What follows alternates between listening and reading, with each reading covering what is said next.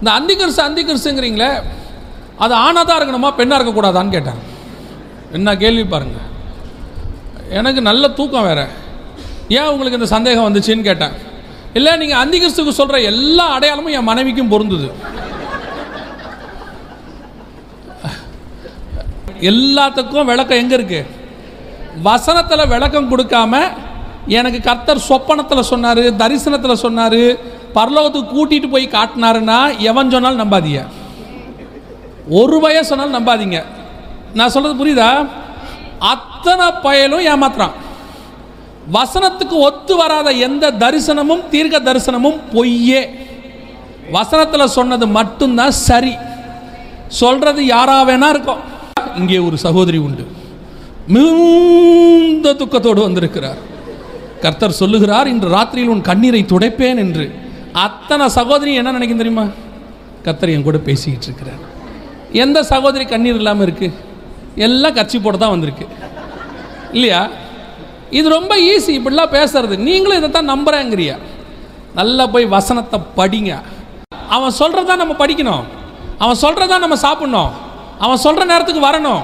அவன் சொன்னால் வெளியே வரணும். அவன் சொல்லாட்டி வெளியே வரக்கூடாது. அவன் சொன்னால் ஊரை விட்டு வெளியே போகணும். இல்லைன்னா ஊரை விட்டு வெளியே போக கூடாது. அது உங்களுக்கு கொரோனா இருக்கு இல்லைங்கிற பேச்செல்லாம் கிடையாது. அவன் வேக்சின் போடுன்னா நீங்கள் போடணும். போடாட்டி முடியாது.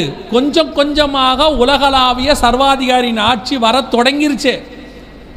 அதுக்கு நம்மளை எழுபது சதவீதம் பழ பழக்கப்படுத்திட்டாங்க. வெள்ள குதிரை வந்து ஏழு வருஷம் ஆச்சு. என்ன கொடுமைனா வீட்டில் ஒருத்தனுக்கு வந்துச்சுன்னா மொத்த வீடு அவனை கொண்டு போய் ஹாஸ்பிட்டலில் போட்டு அவனை போய் பார்க்குறதே கிடையாது. பார்க்கவும் முடியாது. கொடுமை பாருங்க. அவ்வளோதான் அவன் மேலே இப்போ நம்மக்கிட்ட இருந்த இந்த அன்புங்கிற ஒரு கான்செப்டே இந்த கொரோனா வந்தப்போ தான் உண்மை தெரிஞ்சிச்சு. இல்லை? கடைசி காலத்தில் ஆண்டவர் சொல்கிற மிக முக்கியமான அடையாளத்தில் ஒன்று அன்பு தனிந்து போகும். பாஸ்டரையே சொல்கிறான் தயவு செஞ்சு வீட்டுக்கு வராதீங்க. என்ன உங்களுக்கு உடம்பு சரியில்லைன்னு கேள்விப்பட்டேன் நானே ஜோம் பண்ணிக்கிறேன். என்ன அநியாயம் பாருங்கள் வெளிப்படுத்தின விசேஷத்திலிருந்து ஆறாம் அதிகாரத்திலிருந்து நாம் பார்க்க போகிறோம் சில காரியங்களை. ஏன் அந்த காரியங்களை குறித்து பார்க்கிறோம் என்பதற்கு நான் காரணங்களை பின்னால் சொல்கிறேன் ஒரு வசனத்தை வாசியுங்கள். வெளிப்படுத்தின விசேஷம் ஆறாம் அதிகாரம் ஒன்றாவது வசனத்தை வாசியுங்கள். வெளிப்படுத்தின விசேஷம் ஆறாம் அதிகாரம் ஒன்றாவது வசனம். ஆட்டுக்குட்டியானவர் முத்திரைகளில் ஒன்றை உடைக்க கண்டேன். அப்பொழுது நான்கு ஜீவன்களில் ஒன்று. என்னை நோக்கி நீ வந்து பார் என்று இடிமுழக்கம் போன்ற சத்தமாய் சொல்ல கேட்டேன். சரி கண்களை மூடுவோம். நல்ல தகப்பனே சர்வ வல்லமையுள்ள எங்கள் ஆண்டவரே இந்த அருமையான நேரத்திற்காக உமக்கு ஸ்தோத்திரம்.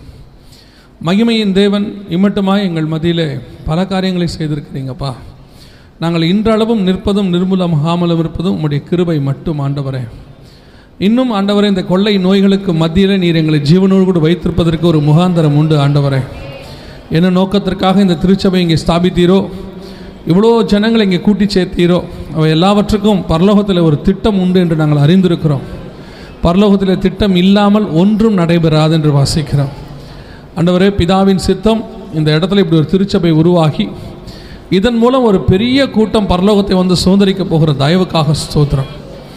இந்த மாலை வேளையிலும் தேவன் ஆகிய கர்த்தர் நீர் எங்களோடு கூட பேசுவீராக இடைபடுவீராக உடைய வசனத்தை அனுப்புவீராக.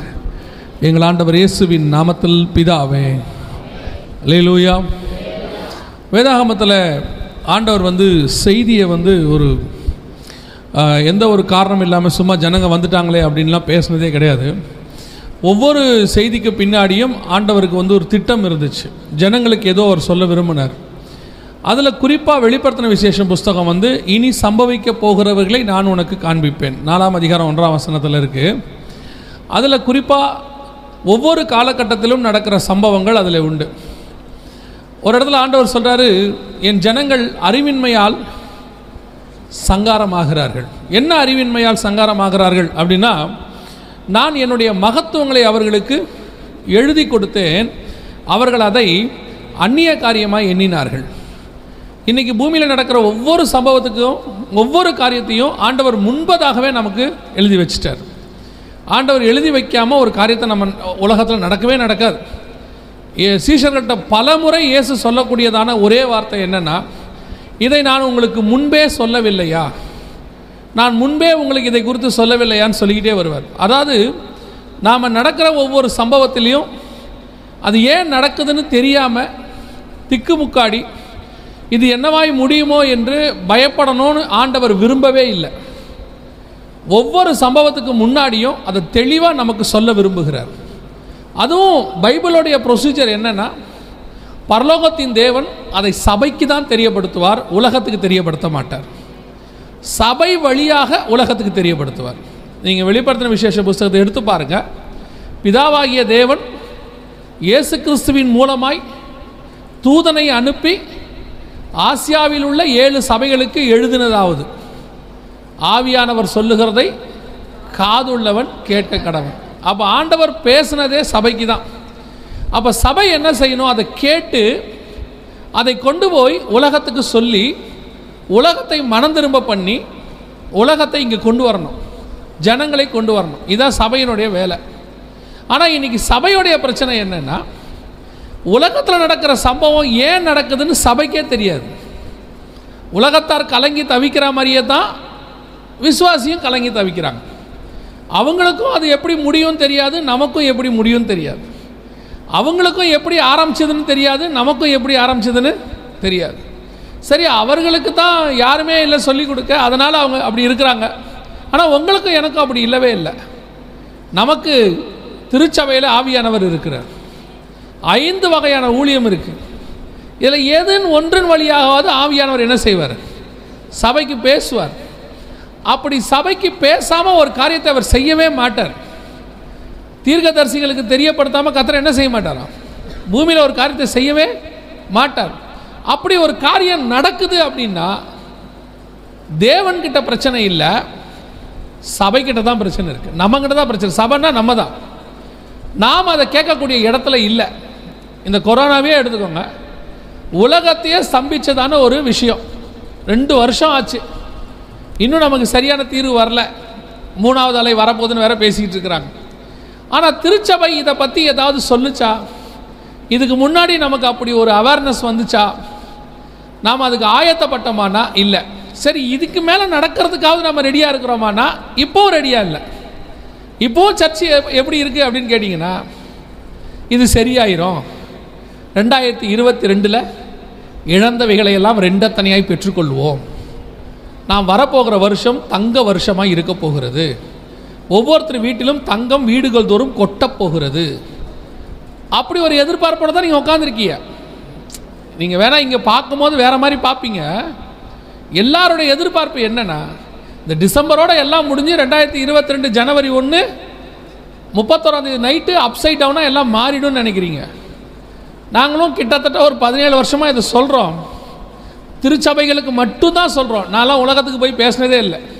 நான் சபைக்குள்ளே மட்டும்தான் பேசிக்கிட்டு இருக்கேன். ஆனாலும் சபையில் இருக்கிற ஜனங்களுக்கு என்ன செய்ய மாட்டேங்குது? அந்த உணர்வு வர மாட்டேங்குது. நோவா காலத்தில் இருந்த பாவத்தில் பெரிய பாவம் என்ன தெரியுமா?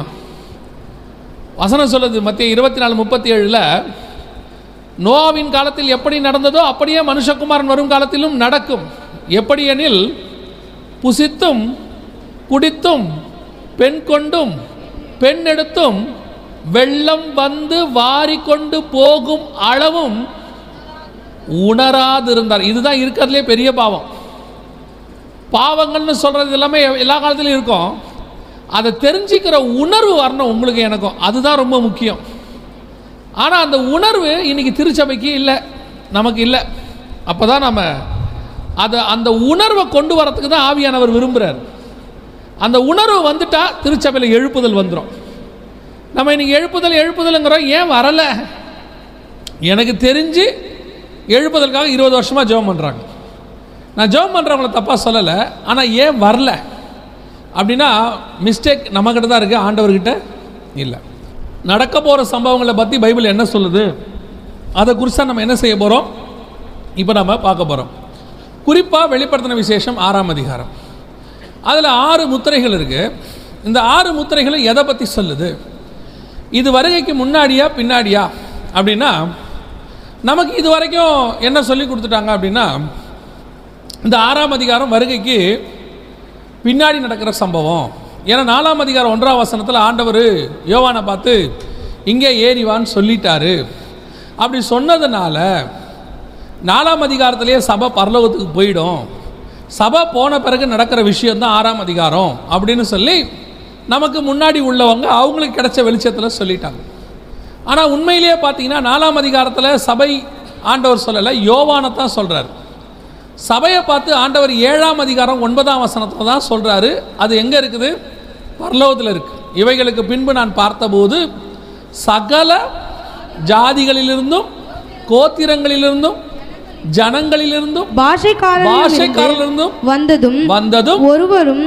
எண்ணக்கூடாததுமான திரளான கூட்டமாகிய ஜனங்கள் வெள்ளை அங்கிகளை தரித்து கொண்டு தங்கள் கைகளிலே குருத்தோலைகளை பிடித்துக்கொண்டு சிங்காசனத்திற்கு முன்பாகவும் ஆட்டுக்குட்டியானவருக்கு முன்பாகவும் நிற்க கண்டேன். சபை அங்கே தான் இருக்கு. ஏழாம் அதிகாரம் ஒன்பதாம் வசனத்தில் தான் சபை பரலோகத்தில் இருக்கிறதுக்கான அடையாளம் இருக்கு. நாலாம் அதிகாரம் அஞ்சாம் அதிகாரத்தில் சபை இருக்குன்னு சொல்லவே இல்லை. இருபத்தி நாலு மூப்பர் தான் சொல்கிறாங்க சகல கோத்திரத்துலேருந்து எங்களை மீட்டு கொண்டீரே அப்படின்னு சொல்கிறாங்களே ஒழிய சபை பரலோகத்தில் இருந்ததுக்கான அடையாளம் இல்லை. இதை நான் உங்களுக்கு சொல்லிடுறேன். ஏன்னா பின்னாடி உங்களை யாரோ கன் கன்ஃபியூஸ் பண்ணக்கூடாது. ஏழாம் அதிகாரம் ஒன்பதாம் வசனத்தில் தான் சபை பரலோகத்தில் இருக்குது அப்போ அந்த ஏழாம் அதிகாரம் ஒன்பதாம் வசனத்துக்கு முன்னாடி நடக்க வேண்டியது எல்லாமே வருகைக்கு முன்னாடி நடக்கணும். அப்போ இது கடைசி காலம்னா நம்முடைய காலத்தில் இதெல்லாம் என்ன செய்யணும்? நடக்கணும். இது எல்லாம் வேதாகமத்தில் கொடுக்கப்பட்டிருக்கு. பைபிளில் கொடுத்தது எல்லாமே ஏதோ காலையில் எழுந்திருச்சு கடமைக்கு படிக்கிறதுக்காக இல்லை. நாங்கள்லாம் கிறிஸ்தவங்க. பாஸ்டர் போனால் கேட்பார் இன்று பைபிள் வாசித்தாயா? இன்று ஜெபம் பண்ணினாயா? அப்படின்னு யாராவது கேட்டுருவாங்க. கேட்டால் பொய் சொல்ல முடியாது. அதனால் நம்ம இன்றைக்கி என்ன செஞ்சிடணும்? பைபிள் வாசிச்சிடணும்னு ஒரு குரூப் காலையில் எழுந்துச்சு பைபிள் படிக்குது. இன்னொரு குரூப்பு என்ன வாசிச்சோன்னு கேட்டோம்னா பிரச்சனை. ஆனால் வாசிச்சிருப்பான். என்னன்னு கேட்டிங்கன்னா இருபத்தி மூணாம் சங்கீதத்தையே ஒரு இருபத்தி மூணாயிரம் தடவை வாசித்திருப்பான். ஏன்னா அவனை கூப்பிட்டு கேளுங்க பைபிள் வாசியா? வாசிட்டேன். என்ன வாசன் மட்டும் அவனை கேட்டப்படாது. அப்படின்னா என்ன அர்த்தம்? கடமைக்கு வாசிக்கிறோம். அதுக்கு பைபிள் கொடுக்கப்படவே இல்லை. நல்லா தெரிஞ்சுக்கொள்ளுங்க. பைபிள் வாசிக்கிறதுனால உங்களுக்கு எவ்வளோ பிரயோஜனம்னு எனக்கு தெரியாது. அதை தியானிக்கிறதுனால மட்டும்தான் பிரயோஜனம். இரவும் பகலும் அவருடைய வேதத்தில் தியானமாக இருக்கிற மனுஷன் பாக்கியவான். இப்போ அதை தியானம் பண்ணால் தான் இந்த விஷயம்லாம் கிடைக்கும் நமக்கு. எனக்கு ரொம்ப ஆச்சரியமான ஒரு ஆள் பைபிளில் யாருன்னா ஈசாக்.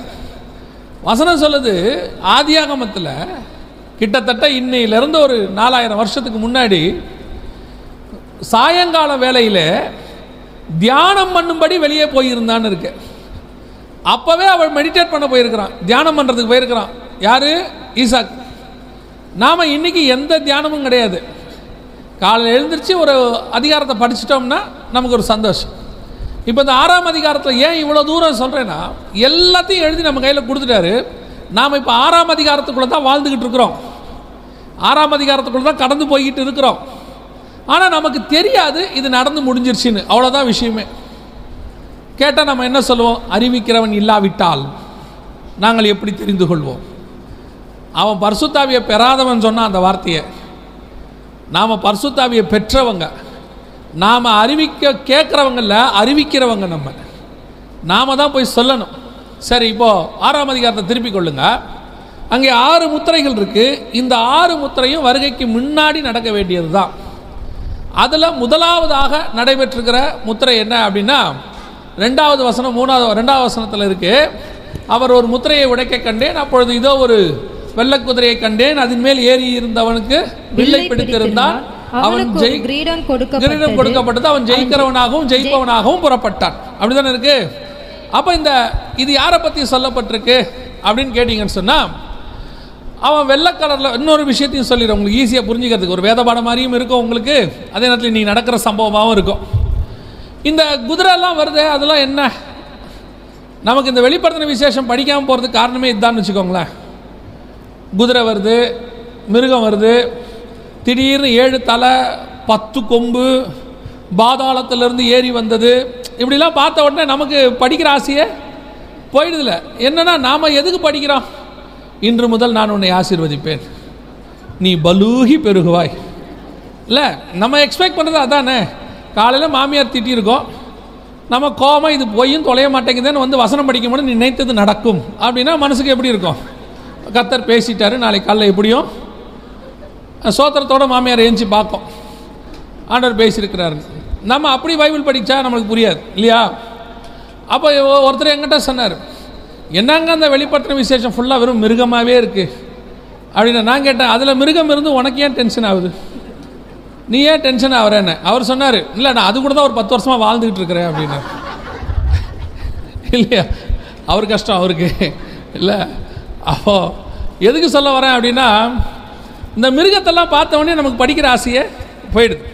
ஆக்சுவலாக இதெல்லாம் வந்து ரொம்ப அற்புதமான ஒரு விஷயம். கொஞ்சம் உட்காந்து அதுக்கு என்ன செய்யணும்? டைம் எடுத்து படித்தா நல்லா இருக்கும் அருமையாக இருக்கும். நீங்கள் சகரியாவின் புஸ்தகத்தை நீங்கள் ஆறாம் அதிகாரத்தை வாசித்து பாருங்கள் குதிரைகளுக்கான விளக்கம் வந்து அங்கே கொடுக்கப்பட்டிருக்கும். குதிரைகள் என்பது என்ன அப்படின்னா அவைகள் ஆவிகள்னு கொடுக்கப்பட்டிருக்கு. இந்த குதிரைகள்லாம் இப்படி இருக்குது அது என்ன குதிரை அப்படின்னு கேட்ட உடனே தீர்க்கதரிசி கேட்குறாரு ஆண்டவர் சொல்கிறாரு அவை எல்லாம் ஆவிகளாம். அப்போ ஒரு குதிரை என்பது எதற்கு அடையாளம்? ஒரு அடையாளம் என்பது அது செய்ய போகிற ஒரு ஆவிக்கான ஒரு அடையாளம். ஆண்டவர் வந்து எதையுமே தம்முடைய தூதர்களை வச்சு தான் செய்வார். அது அதுக்கு ஒரு தூதன் இருக்கான் சங்கார தூதன் ஒருத்தர் இருக்கான்.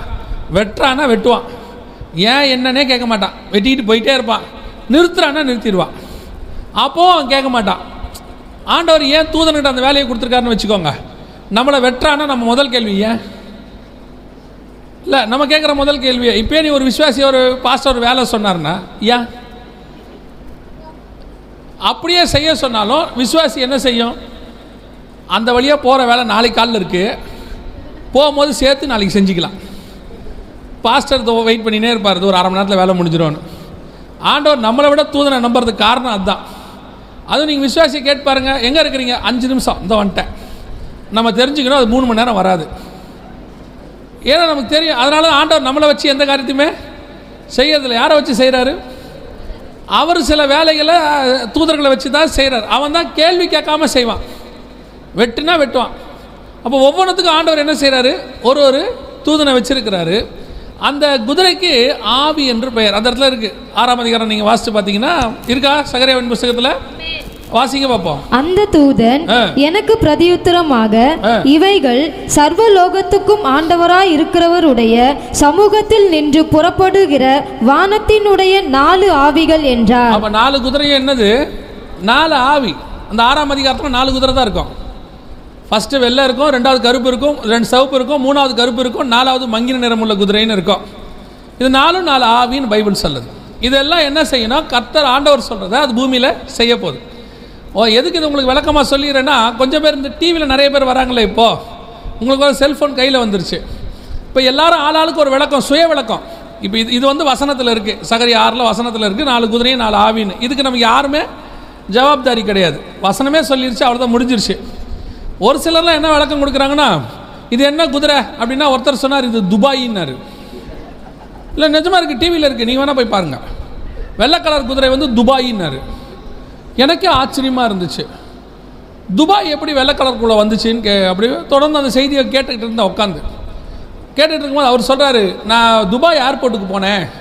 அங்கே வெள்ளை கலர் குதிரை நின்றுக்கிட்டு இருந்துச்சு. அப்போனா துபாய் தான் வெள்ளை கலர் குதிரை. எனக்கு தெரிஞ்சு தப்பாக எடுத்துக்காதீங்க. நான் ரட்சிக்கப்படுறதுக்கு முன்னாடி சினிமா பார்க்குறாள் நான் சினிமா பார்க்கும்போது முதல் முதல்ல எம்ஜிஆர் தான் வெள்ளை கலர் குதிரையில் வந்தார். அவர் அந்தி கிறிஸ்துன்னு சொல்லிடலாமா? கொன்னே விடுவான் நம்மளை. வெள்ளை கலர் குதிரையில் வரவனா அந்தி கிறிஸ்துனா எப்படி கணக்கில் வருமா? இந்த மாதிரி விளக்கங்கள் தான் தப்புங்கிறேன் வசனத்துக்கு நமக்கு ஒன்று தெரிஞ்சுக்கொள்ளுங்க. நமக்கு தேவையானதை எல்லாவற்றையும் ஆண்டவர் வசனத்திலேயே கொடுத்து வச்சிருக்கிறார். நம்ம வேலை ஆராய்ந்து பார்த்து படிக்கிறது மட்டும்தான். நீங்கள் இந்த யூகிக்கிற வேலையை செய்யவே செய்ய யோசி சில சொல்லும்ல நான் யோசித்து பார்த்தேன். ஆண்டவர் சொல்ல தயவு செஞ்சு அதை மட்டும் செய்யாத. ஏன்னா நீ தப்பாக தான் என்ன செய்வ? நம்ம வேலை எப்பவுமே தப்பாக தான் யோசிப்போம். ஒருத்தர் என்னை கூ என்னை கூப்பிட்டு கேட்டார். இந்த அந்தி கிறிஸ்து அந்தி கிறிஸ்துங்கிறீங்களே நைட்டு பதினோரு மணி கேட்குறாரு ஃபோன் பண்ணி. நிறைய பேர் என்ன கேட்குறாங்க ஏன் உங்கள் ஃபோன் நம்பரை தரமாட்டீங்கன்னு? காரணம் அதுதான் நான் கொடுத்துருந்தேன் முன்னாடி பதினொன்றரை மணிக்கு ஒருத்தர் ஃபோன் பண்ணி கேட்டார். நைட் நாகப்பட்டினத்துலேருந்து. இந்த அந்தி கிறிஸ்து அது ஆணாக தான் இருக்கணுமா பெண்ணாக இருக்கக்கூடாதான்னு கேட்டேன் என்ன கேள்வி பாருங்கள் எனக்கு நல்ல தூக்கம் வேற. ஏன் உங்களுக்கு இந்த சந்தேகம் வந்துச்சுன்னு கேட்டேன். இல்லை நீங்கள் அந்தி சொல்கிற எல்லா அடையாளமும் என் மனைவிக்கும் பொருந்துது. ஒருவேளை வாய்ப்பாக இருக்குமோன்னு பார்த்தேன் அப்படின்னு. அவர் யூகிச்சிருக்காரு. இதுவாக இருக்குமோ? அப்படின்னு சொல்லி. நான் அதனால தான் சொல்கிறேன் எதையுமே என்ன செய்யாதீங்க. இப்போ கொஞ்சம் பேர் யோசிக்கிறாங்க என்ன சுபாவமாக இருக்கும்? நம்ம இது வரைக்கும் கவனிக்காமல் போயிட்டோமே அப்படின்னு சொல்லல அதெல்லாம் நீங்கள் நினைக்கிற மாதிரி அந்திகிசு நம்ம ஊரில் இருக்கலாம் வாய்ப்பே இல்லை அதெல்லாம் நீங்கள் கவலையப்படாதீங்க. அப்போது நம்ம யூகிக்கிற வேலையை கர்த்தர் நம்ம கையில் கொடுக்கவே இல்லை. கர்த்தர் சொன்னது நீ ஆராய்ந்து பார்த்து படி. எல்லாத்துக்கும் விளக்கம் எங்கே இருக்குது வசனத்தில் விளக்கம் கொடுக்காம எனக்கு கர்த்தர் சொப்பனத்தில் சொன்னார் தரிசனத்தில் சொன்னார் பரலோகத்துக்கு கூட்டிகிட்டு போய் காட்டினாருன்னா எவன் சொன்னாலும் நம்பாதீங்க. ஒரு பய சொன்னாலும் நம்பாதீங்க. நான் சொல்கிறது புரியுதா? அத்தனை பயலும் ஏமாத்துறான். வசனத்துக்கு ஒத்து வராத எந்த தரிசனமும் தீர்க்க தரிசனமும் பொய்யே. வசனத்தில் சொன்னது மட்டும்தான் சரி. சொல்கிறது யாராக வேணா இருக்கும். புரியுதா? சொல்கிறது யாராக வேணா இருக்கும் வாங்க வாங்க வாங்கன்னு கூப்பிட்டு கூட சொல்லுவாங்க. யார் சொன்னாலும் நம்பக்கூடாது. அவங்க கூப்பிட்டு நான் போனேன் மோசையை பார்த்தேன் அவங்க அப்பாவையும் பார்த்தேன். மோசையை வந்து அவர் மனைவியோட உட்காந்து பேசிக்கிட்டு இருந்தாருனாலும் நீங்கள் ஊம்பிங்க. இல்லையா? ஏன்னா இப்போ இந்த கடைசி காலத்தில் வந்து இந்த மாதிரி பேசினா தான் நீங்களும் நம்புகிறேங்கிறீங்க இப்போ நானுமே ஒன்று சொல்கிறேன்னு வச்சுக்கோங்களேன். நான் பரலோகத்துக்கு போனேன். நானும் தாவிதும் கட்டி பிடிச்சி விளையாடிக்கிட்டு இருந்தோம். அப்போ தாவிது ஒரு இடத்துல கீறிட்டாரு. என் முதுகில் ஒரு சின்ன கீறல் இருக்குனால உங்களுக்கு எப்படி இருக்கும்? பிரதர் அந்த முதுகை காட்ட மாட்டாரா? ஏன்னா நீங்கள் அப்படி ஆயிட்டியா இப்போ. வசனத்தை விட்டுட்டு இந்த மாதிரி எதையாவது சொன்னதான் நம்பணுங்கிற இடத்துக்கு வந்துட்டிய. நான் அதனால தான் சொல்கிறேன் வசனத்துக்கு ஒத்து வராத எந்த தரிசனத்தையும் தீர்க்க தரிசனத்தையும் நம்பாதிருங்கள். யார் சொன்னாலும் நம்பாதீங்க. இப்போ உங்களோட பிரச்சனை என்னென்னா அவர் சொல்கிறாரே தப்பாக இருக்குமா? அவர் சொல்கிறது தான் தப்பாக இருக்கும். ஆண்டவர் ஏலிகிட்ட பேசுகிறாரோ இல்லையோ சாமுவேல்கிட்ட கண்டிப்பாக பேசுவார். நீங்கள் நினச்சிக்கணும் பெரிய ஆளாக இருக்காரனே அப்போ அவன் பெரிய பொய் சொல்ல போகிறான்னு அர்த்தம். சின்ன ஆள் சின்ன பொய் சொல்லுவான். அவன் பயப்படுவான் சின்னவன்லாம் பேசுகிறதுக்கு இந்த மேலே இருக்கிறவன்லாம் இப்போ துணிகரமாயிட்டான். அதனால் தயவு செய்து யார் சொன்னாலும் வசனத்தில் கரெக்டாக இருக்கான்னு என்ன செய்யுங்க? ஆராய்ந்து பாருங்கள் வசனத்துக்கு ஒத்து போனால் ஒத்துக்கொள்ளுங்க. வசனத்துக்கு ஒத்து போகாட்டி என்ன செய்யாதீங்க? ஒத்துக்கொள்ளாதீங்க. அது உங்களுக்கு நல்லது. அப்புறம் ஒத்துக்கிட்டு போனீங்கன்னா கோரா கூட்டம் மாதிரி தான் பின்னாடி நீங்களும் பின்னாடியே போக வேண்டியது தான் இல்லை லூயா நான் உங்களுக்கு எச்சரிப்பு தான் கொடுக்குறேன். நீங்கள் ஆண்டரோட நல்லா இருக்கணும்னு தான் நான் உங்களுக்கு சொல்கிறேன் இல்லைனா உங்களையும் எனக்கு நேராக திருப்பறதுக்கு ரொம்ப ஈஸி நான் சொல்கிறது உங்களுக்கு புரியுதா? இங்கே ஒரு சகோதரி உண்டு. மிகுந்த துக்கத்தோடு வந்திருக்கிறார். கர்த்தர் சொல்லுகிறார் இன்று ராத்திரியில் உன் கண்ணீரை துடைப்பேன் என்று. அத்தனை சகோதரி என்ன நினைக்கும் தெரியுமா? கர்த்தர் என் கூட பேசிக்கிட்டு இருக்கிறார். எந்த சகோதரி கண்ணீர் இல்லாமல் இருக்குது எல்லாம் கட்சி போட்டு தான் வந்திருக்கு. இல்லையா? இது ரொம்ப ஈஸி இப்படிலாம் பேசுறது. நீங்களும் இதை தான் நம்புறேங்கிறியா. நல்லா போய் வசனத்தை படிங்க. அதுதான் உங்களை பரலோகத்துக்கு கூட்டிகிட்டு போகும். வேற எதுவும் பரலோகத்துக்கு கூட்டிகிட்டு போகாது. அல்லே லூயா அப்போ இந்த ஆறாம் அதிகாரத்தில் சொல்லப்பட்டிருக்கிற குதிரை என்பது ஆவி. கர்த்தர் செய்ய நினைக்கிறதை செய்யக்கூடியதான ஆவிகள். அதுக்கு மேலே ஒருத்தன் ஏறி இருக்கான் பாருங்க. வெள்ளக்குதிரையின் மேல் ஒருவன் ஏறி இருக்க கண்டேன். அடுத்து சிவப்பு குதிரை மேல் ஒருத்தன் ஏறி இருந்தான். அப்புறம் கருப்பு குதிரையின் மேல் ஒருவன் ஏறி இருந்தான். அவன் கையிலே தராசை பிடித்திருந்தான். அப்படிதானே இருக்கு? அப்புறம் அப்போ இந்த மேலே இருக்கிற ஆள் யாரு? அதையும் நம்ம தெரிஞ்சுட்டா அது ரொம்ப ஈஸி அதுக்கப்புறம் உங்களுக்கு ஆறாம் அதிகாரத்தை நீங்களே படிச்சிடலாம். நான் தேவைப்பட மாட்டேன். அப்போ அது மேலே இருக்கிற ஆள் யாரு அப்படின்னு கேட்டால் நீங்கள் ஆறாம் அதிகாரம் எட்டாம் வசனம் வாசிங்க சொல்கிறேன் வெளிப்பாடு ஆறு எட்டு வாசிங்க. நான் பார்த்தபோது. இதோ மங்கின நிறமுள்ள ஒரு குதிரையை கண்டேன். அதன் மேல் ஏறி இருந்தவனுக்கு மரணம் என்று பெயர். அப்ப மேல உட்கார்ந்துருக்கிறவனுக்கு பேர் என்ன? அது ஒரு சம்பவம். மேல உட்கார்ந்துருக்கிறதுக்கு பேர் என்னது? சம்பவம். அந்த சம்பவத்தை நடப்பிக்கிற ஆவி தான் என்னது? குதிரை. அப்போ அந்த ரெண்டையும் சேர்த்து படிச்சா அந்த ஆவி என்ன சம்பவத்தை பூமியில செய்ய போகுதுங்கிறது தான் முக்கியம். அவ்வளோதான் விஷயம்.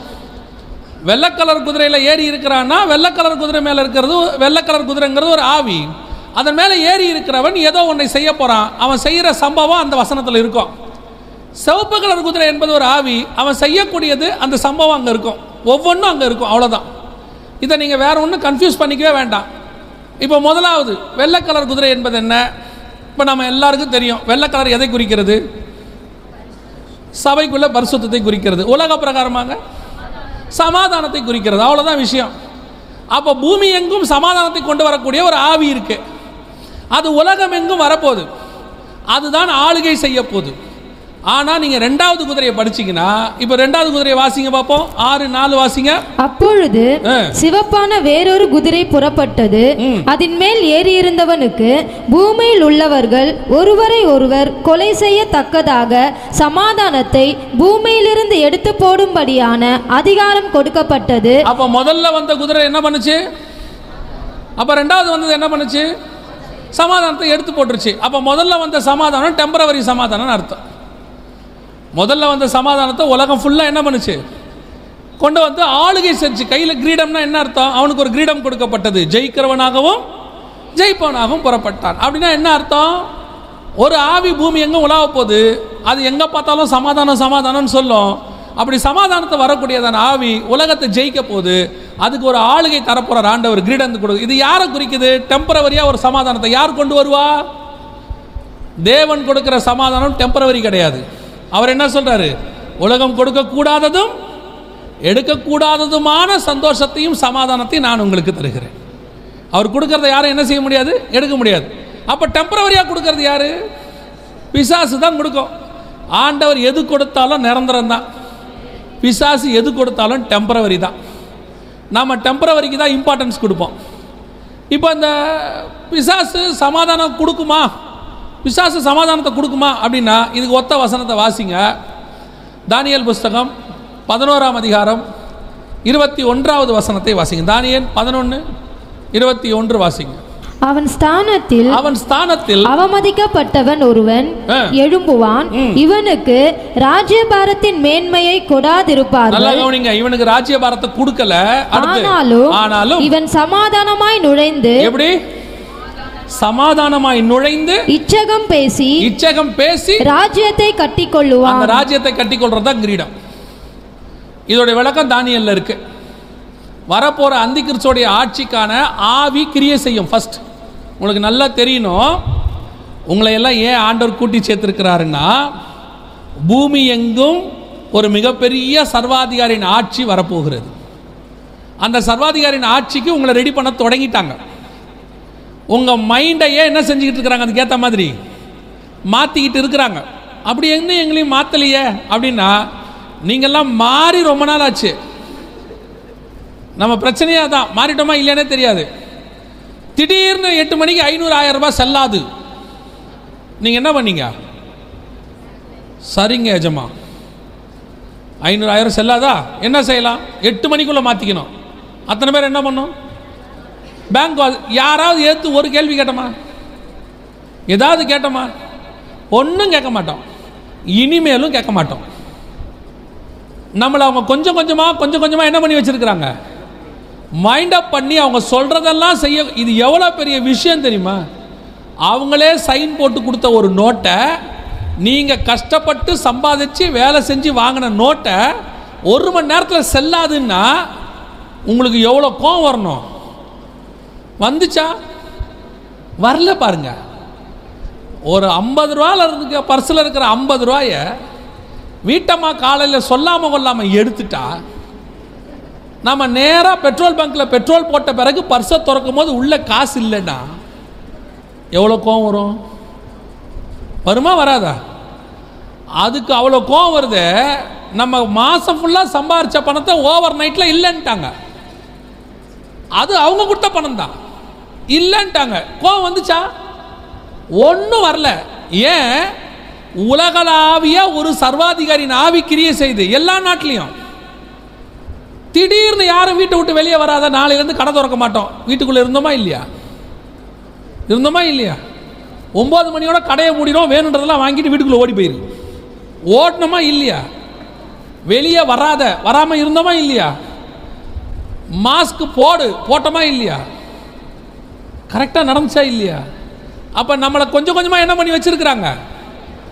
ஆமாம் சர்வாதிகார ஆட்சிக்கு ரெடி பண்ணுறாங்க சொல்கிறதெல்லாம் செய்யணும்.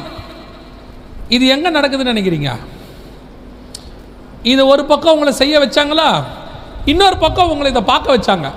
உங்கள் வீட்டில் ஒரு ப்ரோக்ராம் ஓடுது பிக் பாஸ்ன்னு ஓடுதா இல்லையா? ஐயோ நாங்கள்லாம் பார்க்குறதுலாம் தயவு செஞ்சு போய் சொல்லிடாதீங்க. ஏன்னா சர்ச்சுக்குள்ளே உட்காந்துருக்கிறீங்க நான் அதனால தான் இந்த பிக் பாஸ் பார்க்குறவங்களாம் கை தூக்குன்னு மட்டும் சொல்லவே மாட்டேன். ஏன்னா பிரச்சனையாகி போயிடும் அந்த ப்ரோக்ராம் வேறு ஒன்றுமே இல்லை. வரப்போகிற சர்வாதிகாரி ஆட்சி எப்படி நடக்க போகுதுங்கிறத உங்களுக்கு காட்டிக்கிட்டு இருக்கான். உங்கள் மைண்டில் ஏற்றுறான் அதில் எழுபத்தஞ்சி சதவீத வேலை நடந்துருச்சு. அவன் கேமரா வச்சு சுற்றி பார்த்துக்கிட்டே இருக்கான். இப்போவும் உலகம் ஊர் ஃபுல்லாக கேமரா ஃபிக்ஸ் பண்ணிட்டான். எங்கே போனாலும் பார்த்துக்கிட்டு இருக்கான். அடுத்து அவன் கொடுக்கறதா நீங்கள் சாப்பிட்ணும். இப்போவும் அதான் நடக்குது. அவன் கொடுக்கறதா நீங்கள் சாப்பிட்றீங்க. நீங்கள் போய் என்ன ஒரு ஹோட்டலுக்கு போய் ஒன்று கேட்டேன். வெஜிடேரியனில் என்ன இருக்குன்னு. அவன் சொன்னான் மஷ்ரூமும் பன்னீரும்னா. நான் கேட்டேன் இது ரெண்டும் எப்போ வெஜிடபிள் ஆச்சுன்னு கேட்டேன். மஷ்ரூம் எந்த மரத்தில் முளைக்குது? பன்னீர் எங்கே எப்போ வெஜ் ஆச்சு? இப்போ நீங்கள் ஹோட்டலுக்கு போங்க தொண்ணூறு சதவீத காய் கிடைக்காது. எந்த காயிலையும் விதை இருக்காது. அவன் கொடுத்தா நீங்கள் சாப்பிட்ணும். இல்லைன்னா இல்லை அவ்வளோதான் முடிஞ்சு கதை. ஏற்கனவே அவன் கொடுக்குற சாப்பாடு தான் சாப்பிட்றோம். அவன் சொல்கிற நேரத்துக்கு ஏந்திரிக்கணும். இப்போ எப்படி ஆயிடுச்சு ஆன்லைன். எல்லாமே முந்தியாவது ஒம்பது மணிக்கு கிளம்பி நம்ம என்ன செய்யலாம்? ஆஃபீஸுக்கு போகலாம். இப்போ அப்படி இல்லை. ஒம்பது மணிக்கு வீட்லேயே ஆன் பண்ணுங்கிறான். நம்மால் சட்டையை மட்டும் போட்டு அப்படியே உட்காந்துருக்கான் பாதி பேர் லுங்கியோடு இருக்கான்.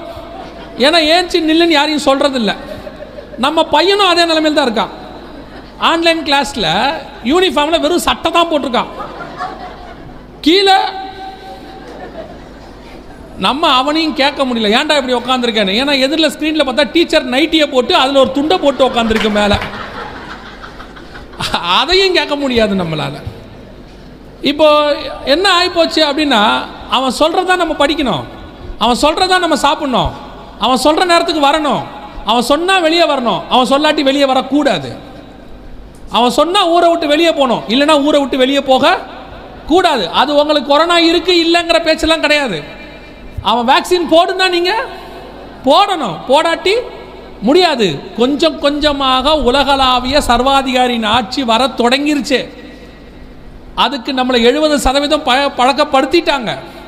வெள்ளை குதிரை வந்து ஏழு வருஷம் ஆச்சு. நாங்கள் வந்ததுலேருந்தே சொல்லிக்கிட்டு இருக்கிறோம். ஒரு பெரிய உலக அரசாட்சியை அவர்கள் ஸ்தாபிக்க தொடங்கிட்டாங்க. நேபுகாத் நேச்சார் வரப்போகிறான்னு எரேமியா சொன்னபோது எரேமியாவை எல்லாம் எப்படி பார்த்தான்? ஏளனமாக பார்த்தான். நீனா இப்படி சொல்கிற அதெல்லாம் கர்த்தர் கைவிடவே மாட்டார் அப்படின்னு நாங்கள் சொல்லிக்கிட்டே இருந்தோம். எவனும் கேட்குற மாதிரியே தெரில நம்ம மேலே தூக்கி பழிய போட்டான். இந்த ஆள் எல்லாரையும் பயமுறுத்துறதே இந்த ஆளுக்கு வேலையாக போச்சு. பயமுறுத்தி பயமுறுத்தி ஊழியம் பண்ணுறாருன்னு இப்போ நான் தான் வெளியே வந்து பேசிக்கிட்டு இருக்கிறேன். சொன்னவெல்லாம் பயந்து வீட்டுக்குள்ளேயே தான் இருக்கான். பாதி பேர் வெளியே வரவே இல்லை. கேட்டால் சொல்கிறான் அரசாங்கம் சொல்லி இருக்கிறது. ஒரு பாஸ்டர் அழகாக சொன்னார். ஏன் சர்ச்செல்லாம் திறக்க மாட்டீங்கன்னு கேட்டார் அந்த பாஸ்டர் ஒரு பாஸ்டர்ஸ் மீட்டில் அப்போ பாஸ்டர் எல்லா பாஸ்டரும் சொன்னாங்க அரசாங்கத்துக்கு நாங்கள் கீழ்ப்படுகிறோம். டே நீங்கள் ஏசுநாதர் வார்த்தைக்கே கீழ்ப்படிய மாட்டீங்களே? எப்போ அரசாங்கத்துக்கு கீழ்ப்படிய ஆரம்பிச்சீங்கன்னு கேட்டார் நியாயமா இல்லையா? நம்ம ஏசுநாதர் வார்த்தைக்கு ஒழுங்காக கீழ்ப்படிஞ்சு அந்த பிரச்சனையே வந்திருக்காதுல்ல? எனக்கு என்னமோ அவர் கேட்டது நியாயமாக தான் பட்டுச்சு. இவனுங்க ஏசுநாதர் கீழ்ப்படினானோ இல்லையோ அரசாங்கத்துக்கு மட்டும் கரெக்டாக என்ன செய்கிறான் அதனால் இப்போ சர்வாதிகாரியின் அரசாங்கம் வரப்போகுது. வேறு வழியே கிடையாது. முதலாவது குதிரை வந்து ஏழு வருஷம் ஆகுது. நல்லா தெரிஞ்சுக்கொள்ளுங்கள் அந்த அரசாங்கத்துக்கு சமாதானத்துக்கான நோபல் பரிசு கொடுத்தாங்க. இதுதான் ஃபஸ்ட்டு டைம் சமாதானத்துக்கான நோபல் பரிசு ஒரு அரசாங்கத்துக்கு கொடுத்தது. இதுதான் சமாதானத்துக்கான நோபல் பரிசு ஒரு அரசாங்கத்துக்கு கொடுத்தது. வெள்ளை குதிரை புறப்பட்ட நாள் ரெண்டாயிரத்தி பன்னிரெண்டு. இது புறப்பட்ட அன்னையிலேருந்து சொல்லிட்டு இருக்கிறோம் இந்த கவர்மெண்ட் வரப்போகிறதான அரசாங்கம் இதுதான். யூரோப்பியன் யூனியன் இந்த அரசாங்கத்திற்கு தான் அடுத்து வரக்கூடிய சர்வாதிகாரியின் ஆட்சி. ரோம் நகரத்துலேருந்து ஆரம்பிக்கும்னாங்க இந்த யூரோப்பியன் யூனியனில் ஒரு நாடு தான் ரோம். ஏழு மலை உள்ள நகரம்னு வெளிப்படுத்தின விசேஷம் பதினேழாம் அதிகாரம் ஒன்பதாம் வசனத்தில் இருக்கே. இந்த வெளிப்படுத்தின விசேஷத்தில் சொல்லப்பட்ட ஏழு மலை உள்ள நகரம் வந்து ரோம் நகரம். அந்த ரோம் நகரம் சார்ந்த இந்த யூரோப்பியன் யூனியனுக்கு சமாதானத்துக்கான நோபல் பிரைஸு கொடுத்துட்டாங்க. எதுக்காக சொல்கிறேன் அப்படின்னு கேட்டிங்கன்னா சமாதானத்துக்கான நோபல் பரிசு மனுஷனுக்கு தான் தருவாங்க. ஒரு நாட்டுக்கு தரவே? ஏன்னு சொன்னால் சமாதானத்தை ஒரு ரெண்டு மனுஷனுக்கு நடுவில் யார் தான் ஏற்படுத்த முடியும்? இன்னொரு மனுஷன் தான் ஏற்படுத்த முடியும். அப்படியே ஒரு நாடு ஏற்படுத்தினாலும் அந்த நாட்டுடைய பிரதமர் தான் அதை செய்வார். அந்த நாட்டில் இருக்க ஏதோ ஒரு மனுஷன் போய் தான் என்ன செய்யணும்? சமாதானத்தை ஏற்படுத்தணும். இப்போ அமெரிக்க அதிபர் ஒபாமா செஞ்சார். அமெரிக்காவுக்கு கொடுத்தாங்களா ஒபாமாவுக்கு கொடுத்தாங்களா? ஒபாமாவுக்கு தான் கொடுத்தாங்க. பாலஸ்தீன தலைவர் யாசர் அராஃபத்து சமாதானத்துக்கு ஒத்துழைச்சார். அதனால சமாதானத்துக்கு நோபல் பரிசு பாலஸ்தீனத்துக்கு கொடுத்தாங்களா? யார் சார் அராஃபத்து கொடுத்தாங்களான்னா அராஃபத்துக்கு கொடுத்தாங்க. அப்படின்னா மனுஷனுக்கு தான் கொடுக்கணும். இதான் ஃபஸ்ட்டு டைம் ஒரு அரசாங்கத்துக்கு கொடுத்தது. இது வரைக்கும் நோபல் பரிசு சமாதானத்துக்கான நோபல் பரிசு மனுஷனை தவிர வேற யாருக்கும் கொடுத்ததே இல்லை. இதான் ஃபஸ்ட்டு டைம் வெள்ளக்கலர் குதிரை அதாவது ஒரு அரசாட்சி சமாதானத்தை அறிவிக்கிறதாக பூமிக்குள்ளே நுழைஞ்சிருச்சு. வெள்ள குதிரை சமாதானத்தை அறிவிக்கிறவனாக நுழைந்தான். ஆனாலும் இச்சகம் பேசி ராஜ்யத்தை கட்டிக்கொள்ளுவான் என்கிற தீர்க்க தரிசன வசனம் ரெண்டாயிரத்தி பனிரெண்டில் நூறு சதவீதம் நிறைவேறிவிட்டது யூரோப்பியன் யூனியனுக்கு. இந்த காரியம் நடந்த போதே நாங்கள் சொன்னோம் முதல் முத்திரை முடிஞ்சிருச்சு ரெண்டாவது முத்திரை சீக்கிரம் வரப்போகுதுன்னு சொன்னோம். ரெண்டாவது முத்திரை என்ன? அதே ஆறாம் அதிகாரத்தில் என்ன சொல்லுது? வசனம் என்ன சொல்லுது? ரெண்டாவது முத்திரையை பற்றி அவர் இரண்டாம் முத்திரையை உடைத்தபோது ம். இரண்டாம் ஜீவனானது நீ வந்து பார் என்று சொல்ல கேட்டேன். அப்பொழுது சிவப்பான வேறொரு குதிரை புறப்பட்டது. அதன் மேல் ஏறி இருந்தவனுக்கு பூமியில் உள்ளவர்கள் ஒருவரை ஒருவர் கொலை செய்யத்தக்கதாக சமாதானத்தை பூமியிலிருந்து எடுத்து போடும்படியான அதிகாரம் கொடுக்கப்பட்டது ஒரு பெரிய பட்டயமும் அவனுக்கு கொடுக்கப்பட்டது இப்போ அதான் நடந்துச்சு ரெண்டாயிரத்தி பத்தொம்போதுலேருந்து அதுதான் நடந்துச்சு. பூமி எங்கும் சமாதானத்தை எடுத்து போடும்படியான அதிகாரம். ஒருவரை ஒருவர் கொலை செய்யத்தக்கதாக. ஒருத்தருக்கு வந்தால் அது யாருக்கு வந்துடும் அடுத்தவருக்கு வந்துடும் ஒரு பெரிய பட்டயம். பட்டயம்னா என்ன? ஆண்டவர் அனுப்பக்கூடிய பட்டயத்தில் யுத்தம் இருக்குது வியாதி இருக்குது கொள்ளை நோய் இருக்குது எல்லாம் இருக்குது இப்போ ரெண்டாவது ப முத்திரைக்குள்ளே தான் நம்ம போயிட்டுருக்குறோம் இருக்கிறோம். இந்த ரெண்டாவது முத்திரை வர்றதுக்கு ஏறக்குறைய ஒன்றரை வருஷத்துக்கு முன்னாடியிலிருந்து சொல்லிக்கிட்டு இருக்கிறோம். மிகப்பெரிய அளவில் கொள்ளை நோய் பூமி எங்கும் வரப்போகுது. இது நாங்கள் தீர்க்க தரிசனம் சொல்லலை. நல்லா தெரிஞ்சுக்கொள்ளுங்க நான் தீர்க்கதரிசி கிடையாது. ரெண் பைபிளில் சொல்லி இருக்கு ரெண்டாவது முத்திரை பூமி எங்கும் சமாதானத்தை எடுத்து போடணும்னு சொல்லியிருக்கு. இப்போ பூமியில் என்ன இல்லை? எவ்வளோ பெரிய கொடுமை பாருங்க. வீட்டுக்குள்ளேயே ஒரு ஒருத்தரையும் தனியாக வையின்ட்டான். ஒருத்தர் ஒருத்தர் என்ன செய்யாத? மீட் பண்ணாத. என்ன கொடுமைனா வீட்டில் ஒருத்தனுக்கு வந்துச்சுன்னா மொத்த வீடு அவனை கொண்டு போய் ஹாஸ்பிட்டலில் போட்டு அவனை போய் பார்க்குறதே கிடையாது. பார்க்கவும் முடியாது. கொடுமை பாருங்க. அவ்வளோதான் அவன் மேலே இப்போ நம்மக்கிட்ட இருந்த இந்த அன்புங்கிற ஒரு கான்செப்டே இந்த கொரோனா வந்தப்போ தான் உண்மை தெரிஞ்சிச்சு. இல்லை? கடைசி காலத்தில் ஆண்டவர் சொல்கிற மிக முக்கியமான அடையாளத்தில் ஒன்று அன்பு தனிந்து போகும். பாஸ்டரையே சொல்கிறான் தயவு செஞ்சு வீட்டுக்கு வராதீங்க. என்ன உங்களுக்கு உடம்பு சரியில்லைன்னு கேள்விப்பட்டேன் நானே ஜோம் பண்ணிக்கிறேன். என்ன அநியாயம் பாருங்க. எனக்கு ரொம்ப வருத்தம் இந்த விஷயத்தில். என்ன வருத்தம்னா இத்தனை வருஷம் நாம் எப்படி ஜெபம் பண்ணோம் அப்படின்னா எல்லார்கிட்டையும் சொன்னோன்னா வியாதியஸ்தர்களை இயேசு குணமாக்குகிறார். இல்லை? அப்படி தானே சொன்னோம்? யார் வியாதிப்பட்டாலும் எங்கள் சபைக்கு என்ன செய்யுங்க? கூட்டிட்டு வாங்க. இப்போ என்ன சொன்னோம்? வராதீங்க. ஃபீவர் வராதீங்க. கொரோனாவாக இருக்கலாம். என்ன பண்ணோம்? ஃபோன்லேயே ஜோம் பண்ணுறோம் ஒருத்தர் மாதிரி எப்படி பாருங்க? அதாவது இயேசுன இயேசு கிறிஸ்துவை பற்றி வசனம் சொல்லுது. நாம் அவருடைய காயங்களால் குண ஆவோமா ஆனோமா? ஆனோம். கொரோனாவை தவிர நாம் இயேசு கிறிஸ்துவின் காயங்களால் கொரோனாவை தவிர மற்ற எல்லாவற்றிலும் குணமானோம். கொரோனா மட்டும் காயங்களுக்கு அப்பாற்பட்டதா? கொரோனா இல்லை. இதுக்கப்புறம் எந்த வைரஸ் வந்தாலும் அவருடைய காயங்கள் அதை ஏற்கனவே ஜெயிச்சு வச்சிருக்கு. பிரச்சனை இப்போ உங்ககிட்ட எங்கிட்ட தான் இருக்கு. ப்ராப்ளம் யார்கிட்ட இருக்கு? நம்மகிட்ட தான் இருக்கு. நம்ம தான் இப்போ என்ன ஆயிட்டோம்? பயம். வசனம் சொல்லுது பாதாளத்தின் வாசல்கள் சபையை மேற் கொள்ளதில்லை அவ்வளோதான் முடிஞ்சு போச்சு. ஆனாலும் நமக்கு என்ன வந்துருச்சு? பயம் வந்துருச்சு. ஒருவரை ஒருவர் கொலை செய்யத்தக்கதாக. பூமியிலிருந்து சமாதானமே போயிடுச்சு யார் வீட்டுக்கும் யாரும் வரக்கூடாது. எங்கேயும் வரக்கூடாது. No Christmas no Easter no Sunday service யாரும் எங்கேயும் வராதீங்க. எல்லாம் அவங்கவுங்க வீட்டிலே இருங்க. இதுலேயே ஆன்லைன்னு ஒன்று இருக்குது இல்லை? சர்வீஸு அது எவ்வளோ வசதி இல்லை? ஆன்லைன் சர்வீஸ் ரொம்ப அர ரொம்ப எல்லார் வீட்லேயும் இப்போ ஆன்லைன் சர்வீஸ் வந்து ரொம்ப வசதியாக போச்சு. எனக்கு ரொம்ப சந்தோஷம் இவ்வளோ பேர் வந்திருக்கிறீங்க. ஆன்லைன் சர்வீஸ் வந்த பிறகு கிளம்பி கிளம்பிலாம் வர வேண்டிய அவசியமே இல்லை. ஏன்னா நம்ம பார்க்குறோமா இல்லையான்னு பாஸ்ட்டு பார்க்க போகிறதும் இல்லை. மெசேஜ் ஆரம்பிச்சோன்னா இவன் சொல்கிறான் டிஃபன் எடுத்துகிட்டு வந்துரு அவர் முடியத்துக்குள்ளே சாப்பிட்றலாம் நம்ம. இவர் உயிரை கொடுத்து இங்கேருந்து பிரியமானவர்களே நாம் இந்த கொரோனாவை ஜெயிக்க போகிறோம் சாம்பார் ஊத்து. அவன் சொல்கிறாங்க என்ன நிலைமையை பாருங்க. ஆனால் நம்மலாம் யாரு? சிங்கத்தின் மேலும் நடந்து வலு சர்ப்பத்தையும் மீதிப்பாய் பாடப்படாது. ஒரு வயலும் பாடப்படாது. கொரோனாவை கண்டு வீட்டுக்கு வராதான்னு சொன்ன ஒரு விசுவாசி என்ன செய்யக்கூடாது? பாஸ்டர் ஃபோன் பண்ணி கேட்குறாரு ஐயோ உடம்பு சரியில்லையா? அவருக்கு பதறது விசுவாசின்னு. நான் வந்து ஜோம் பண்ணுறேன் நோ பாஸ்டர் நோ தேங்க்ஸ் நாங்களே ஜோம் பண்ணிக்க நீங்கள் ஃபோன்லேயே பண்ணிவிடுங்க அதில் கொஞ்சம் பாஸ்டரும் இருக்காங்க. அவங்களும் சும்மா சொல்லக்கூடாது. நான் ஒரு பாஸ்டருக்கு ஃபோன் பண்ணேன்.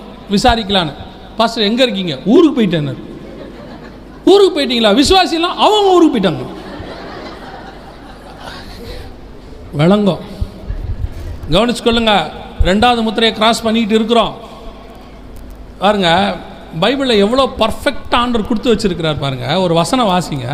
இவ்வளோ கரெக்டாக கொடுக்க முடியுமா? இப்படி வசனம் தெளிவாக சொல்லுமானா நம்ம தான் ஆராய்ச்சி படிக்கணும். வெளிப்படுத்தின விசேஷம் ஒன்பதாம் அதிகாரம் நான்காவது வசனம் வாசிங்க எல்லாம் அந்த வசனத்தை கொஞ்சம் கவனிங்க. வாசிமா பூமியின் புல்லையும் பூமியின் புல்லையும் பசுமையான எந்த பூண்டையும் பசுமையான எந்த பூண்டையும் எந்த மரத்தையும் எந்த மரத்தையும் சேதப்படுத்தாமல் சேதப்படுத்தாமல் தங்கள் நெற்றிகளில் நல்லா கவனிங்க. மரம் செடி புல்லு எதையும் சேதப்படுத்தாமல் தங்கள் நெற்றிகளில் தேவனுடைய முத்திரையை தரித்திராத மனுஷரை மாத்திரம் சேதப்படுத்த சேதப்படுத்த அவைகளுக்கு உத்தரவு கொடுக்கப்பட்டது. யோசிச்சு பாருங்க. இப்போ என்ன நடந்துச்சுன்னு நினைக்கிறீங்க? இப்போ என்ன நடந்துச்சு? இதை வந்து ஒரு சாரார் என்ன சொல்றான்னா இதுக்கு பேர் பயோவாருங்கிறான். பயோவார்னா என்னன்னா கிருமியின் மூலமாக யுத்தம். குண்டு போடாம ரத்தம் சிந்தாமல் பில்டிங் இடியாமல் ஒன்றும் செய்யாமல் ஜனங்களை மட்டும் சாகடிக்கிறது. இப்போ மரம் செடி கொடியெல்லாம் என்னாச்சு? சேஃப் ஒன்றும் ஆகலை. என்ன சயின்டிஸ்ட் என்ன சொல்கிறான்னா இந்த ரெண்டு வருஷத்தில் மரம் செடி கொடியெல்லாம் நல்லா வளர்ந்துருக்காமா? ஏன்னா வாகனமே ஓடலையா? எல்லாம் லாக்டவுன் தண்ணி எல்லாம் சுத்தமாயிருச்சான் இந்தியாவில் இருக்கிற ஒரு பெரிய நதியை க்ளீன் பண்ணுறதுக்கு நாலாயிரம் கோடி கேட்டிருக்கான். நாலாயிரம் கோடி. ரெண்டே வருஷம் தானாகவே சுத்தமாயிருச்சு. அவனே அறிக்கை கொடுத்துருக்கான். ஓசோன் எல்லாம் பழையபடி கூடி வருதாமா? காற்று சுத்தமாயிருச்சாமா? யோசித்து பாருங்க. இப்போ ஒரு புது வகையான யுத்தத்தை கண்டுபிடிச்சிட்டான். எதையும் சேதப்படுத்தாமல் மனுஷரை மாத்திரம் சேதப்படுத்தக்கூடியதான ஒரு காரியம் நடக்கும். இது நடக்குமா? ரெண்டாயிரம் வருஷத்துக்கு முன்னாடி பைபிள் சொல்லுது. இப்போ நடந்திருக்கு பாருங்க கண்ணுக்கு முன்னாடி. எந்த யுத்தம் நடந்தாலும் மரம் செடி கொடி எல்லாத்தையும் வெட்டிடுவான். ஊருக்குள்ளே வந்தோன்னே தீக்கிரையாக்கி விட்டுருவாங்க. அது நேபுகாத் நேச்சார் காலத்திலிருந்து நம்ம ரெண்டாம் உலக யுத்தம் வரைக்கும் எரிச்சு விட்டுருவாங்க. ஆனால் இந்த வாட்டி தான் எதையும் சேதப்படுத்தாமல் மனுஷனை மட்டும் சேதப்படுத்தினது. எவ்வளோ பேர் செத்துருப்பாங்கன்னு நினைக்கிறீங்க? அமெரிக்க அதிபர் சொல்கிறாரு ஜோ பிடன் ரெண்டாம் உலக யுத்தத்தை விட அதிகமானவர்கள் கொரோனாவில் இது வரைக்கும் செத்துருக்குறாங்க. இது வரைக்கும் மூணாவது அலை வரப்போகுதுன்னு இப்போ அனௌன்ஸ் பண்ணியிருக்கிறான். இது வரைக்கும் செத்ததே ரெண்டாம் உலக யுத்தத்தை விட அதிகம். ரெண்டாம் உலக யுத்தத்தில் நாலு கோடி பேருக்கு மேலே செத்துருக்காங்க. அப்படின்னா யோசிச்சு பாருங்க ஒரு குண்டு போடாம ஒரு சேதம் இல்லாம மனுஷன் மட்டும் செத்துருக்கிறான். இதுதான் ஆண்டவர் சொன்ன ரெண்டாவது முத்திரை. நம் கண்களுக்கு முன்பாக கடந்து போயிட்டே இருக்கு. நாம் அதை கிராஸ் பண்ணிக்கிட்டே இருக்கோம். ஆனால் நமக்கு தெரியல நாம் அதை கிராஸ் பண்ணிக்கிட்டு இருக்கிறோம் நம்ம ஆட்கள் யாரும் அதை சொல்லவும் இல்லை. நாங்கள் இதை ரெண்டாயிரத்தி பதினெட்டில் சொல்கிறோம் என்ன சொன்னோம்? டபிள்யூஹெச்ஓவில் வேர்ல்டு ஹெல்த் ஆர்கனைசேஷனில் டிசீஸ் எக்ஸ்னு ஒன்று வரப்போகுதுன்னு சொல்கிறான் மிகப்பெரிய அளவில் சேதம் ஏற்படுத்தும்னு சொல்கிறாங்க கேர்ஃபுல்லாக இருங்க அப்படின்னு சொல்லிக்கிட்டே இருக்கிறோம். எல்லாரும் எங்களை என்ன சொன்னாங்க? ஜெகன் பயமுறுத்துறாரு. இவருக்கு இதே வேலை தான் பயமுறுத்தி பயமுறுத்தி பயமுறுத்தி ஊழியம் பண்ணுறாரு உங்களை பயமுறுத்தணும்னு எனக்கு என்ன ஆசையா? பயமுறுத்தினா காசு கொடுப்பீங்களா? ஆ? யாராவது பயமுறுத்துறவனுக்கு காணிக்கை கொடுப்பாங்களா? எனக்கு நான் ஆண்டவர்கிட்டே கேட்டிருக்கிறேன். எனக்கு எதுக்கு இந்த ஊழியம்? என்னை எப்படியெல்லாம் திட்டுறான்னு போய் பாருங்கள் இந்த ஆள் இன்னும் அவன் செய்யாதது ஒன்றே ஒன்று தான் நீ சாப்பிட்றியா? இல்லை ஜெகன் மெசேஜ் போட்டான். பையனை காட்டி அவன் சாப்பாடு ஊட்டாத ஒன்று மட்டும்தான் பாக்கி. மற்றபடி என்னை பூச்சாண்டி மாதிரி மாற்றி வச்சுருக்கான். ஒரு சர்ச்சுக்கு போகிறேன் ஒரு பையன் சொல்கிறான் வன்டாரா சயின்ஸ் வாதியாருங்கிறான் என் நிலைமையை பாருங்க. எதுக்கு சொல்கிறேன் இந்த ஊழியத்தை இப்படி பண்ணணும் ஆண்டவர் சொன்னதுனால நம்ம செஞ்சிட்ருக்குறோம். உங்களை ஏன் பயமுறுத்தணும்னு எனக்கு என்ன ஆசையா? வந்துச்சா இல்லையா இப்போ? ஆண்டவர் வந்தபோது வரத்துக்கு முன்னாடி சொன்னாலும் கேட்கல. வந்தபோது சொன்னாலும் கேட்கல. ஏன்பா ஆண்டவர் தான் அதை அனுப்பி விட்ருக்கா அது எப்படி ஆண்டவர் சபையை மூடுவார்? ஏன் மூட மாட்டார்? அவர் திறந்த சபையை அவர் மூட்டுறதுக்கு அதிகாரம் இல்லையா? திறக்கக்கூடாதபடிக்கு பூட்டுகிறவரும்? பூட்டக்கூடாதபடிக்கு? அவரே சொல்லுவார் செருபாபேல்கிட்ட ஒரு கல்லின் மேல் ஒரு கல் வைத்து கட்டும்பார் ஆகாயில் அவரே சொல்வார் மத்திய இருபத்தி நாலில் ஒரு கல்லின் மேல் ஒரு கல் இல்லாதபடிக்கு இது இடிக்கப்பட்டு போகும் பார் அவருக்கு கட்டுவதற்கும் அதிகாரம் உண்டு இடிப்பதற்கும் அதிகாரம் உண்டு. நான் இப்பவும் சொல்லுவேன் தேவனாகிய கர்த்தராகிய இயேசு கிறிஸ்து ஒருவரை தவிர அவர் ரத்தத்தால் சம்பாதிக்கப்பட்ட சபையை பூட்டுகிற அதிகாரம் உலகத்தில் யாருக்கும் கிடையாது. எந்த கொரோனாவுக்கும் கிடையாது எந்த மன்னனுக்கும் கிடையாது. அப்போ எப்படி சபை மூடும்? இப்பவும் சொல்லுவேன் சபை மட்டும் ரெடியாக இருந்துச்சுன்னு வச்சுக்கோங்க. யோசித்து பாருங்க மருந்தே இல்லாமல் உலகம் தவிச்சுக்கிட்டு இருந்த காலத்தில் சபைக்கு வந்தால் குணமாகணும் மட்டும் ஒரு காரியம் நடந்திருந்தா கோடி கோடி ஆத்து மக்கள் சபைக்குள்ளே வர தொடங்கியிருக்கும். சபை ரெடியாக இல்லை. சொன்னா நம்மளை திட்டுனா நம்மளை கேவலமாக பேசுனா. சபை மட்டும் ரெடி ஆயிருந்துச்சு. பாருங்க தேர்ட் வே வரப்போகுதுன்னு ஹாஸ்பிட்டலில் ரெடி பண்ணுறான் பெட்டு போடுறான் ஆக்சிஜன் போடுறான். நாங்கள் வர்றதுக்கு முன்னாடியே சொன்னோம். சபை அப்போ மட்டும் ஃபாஸ்டிங் போட்டு ரெடியாக இருந்துச்சுன்னா வர்ற வியாதி ஒவ்வொருத்தரையும் கொண்டா கொண்டா கொண்டா ரெடி பண்ணி ஒரு ஜபம் ரெடி ஆவான் அவன் போவான் ஒரு கிராமத்துக்கே சொல்லுவான் கர்த்தர் எனக்கு சுகம் கொடுத்தார். அவ்வளோதான் முடிஞ்சு போச்சு. அடுத்த ஆ- சமாரியா ஸ்திரீக்கு பின்னாடி ஒரு கிராமம் வந்த மாதிரி அத்தனை பேரும் சபைக்கு வருவான் இந்த ரெடி சபை ஆகலை. ரெண்டாவது முத்திரைக்குள்ளே போயிட்டே இருக்கோம். இப்போ கத்தர் சொன்னபடி பூமி எங்கும் சமாதானம் போயிருச்சு. எந்த நாட்டுக்குள்ளேயும் எவனையும் விட மாட்டேங்கிறான். ஒரு காலத்தில் என் நாட்டுக்கு வா வா வான்னா. இப்போ யாரும் என்ன செய்கிறான் வராதேங்கிறான். எனக்கு இதில் இதுக்கு நடுவில் எனக்கு ஒரே ஒரு சந்தோஷம் என்னென்னா இந்த எருசலேமுக்கு டூர் போட்டுனா ஒரு குரூப் இருந்துச்சு. சபை நடத்துகிறான்னா எல்லாம் டூரிஸ்ட் கைடாக மாறிக்கிட்டு இருந்தான். அத்தனை வயலும் ரெண்டு வருஷமாக வீட்டில் இருக்கான். என்னையும் திட்டிக்கிட்டு இருக்கான்.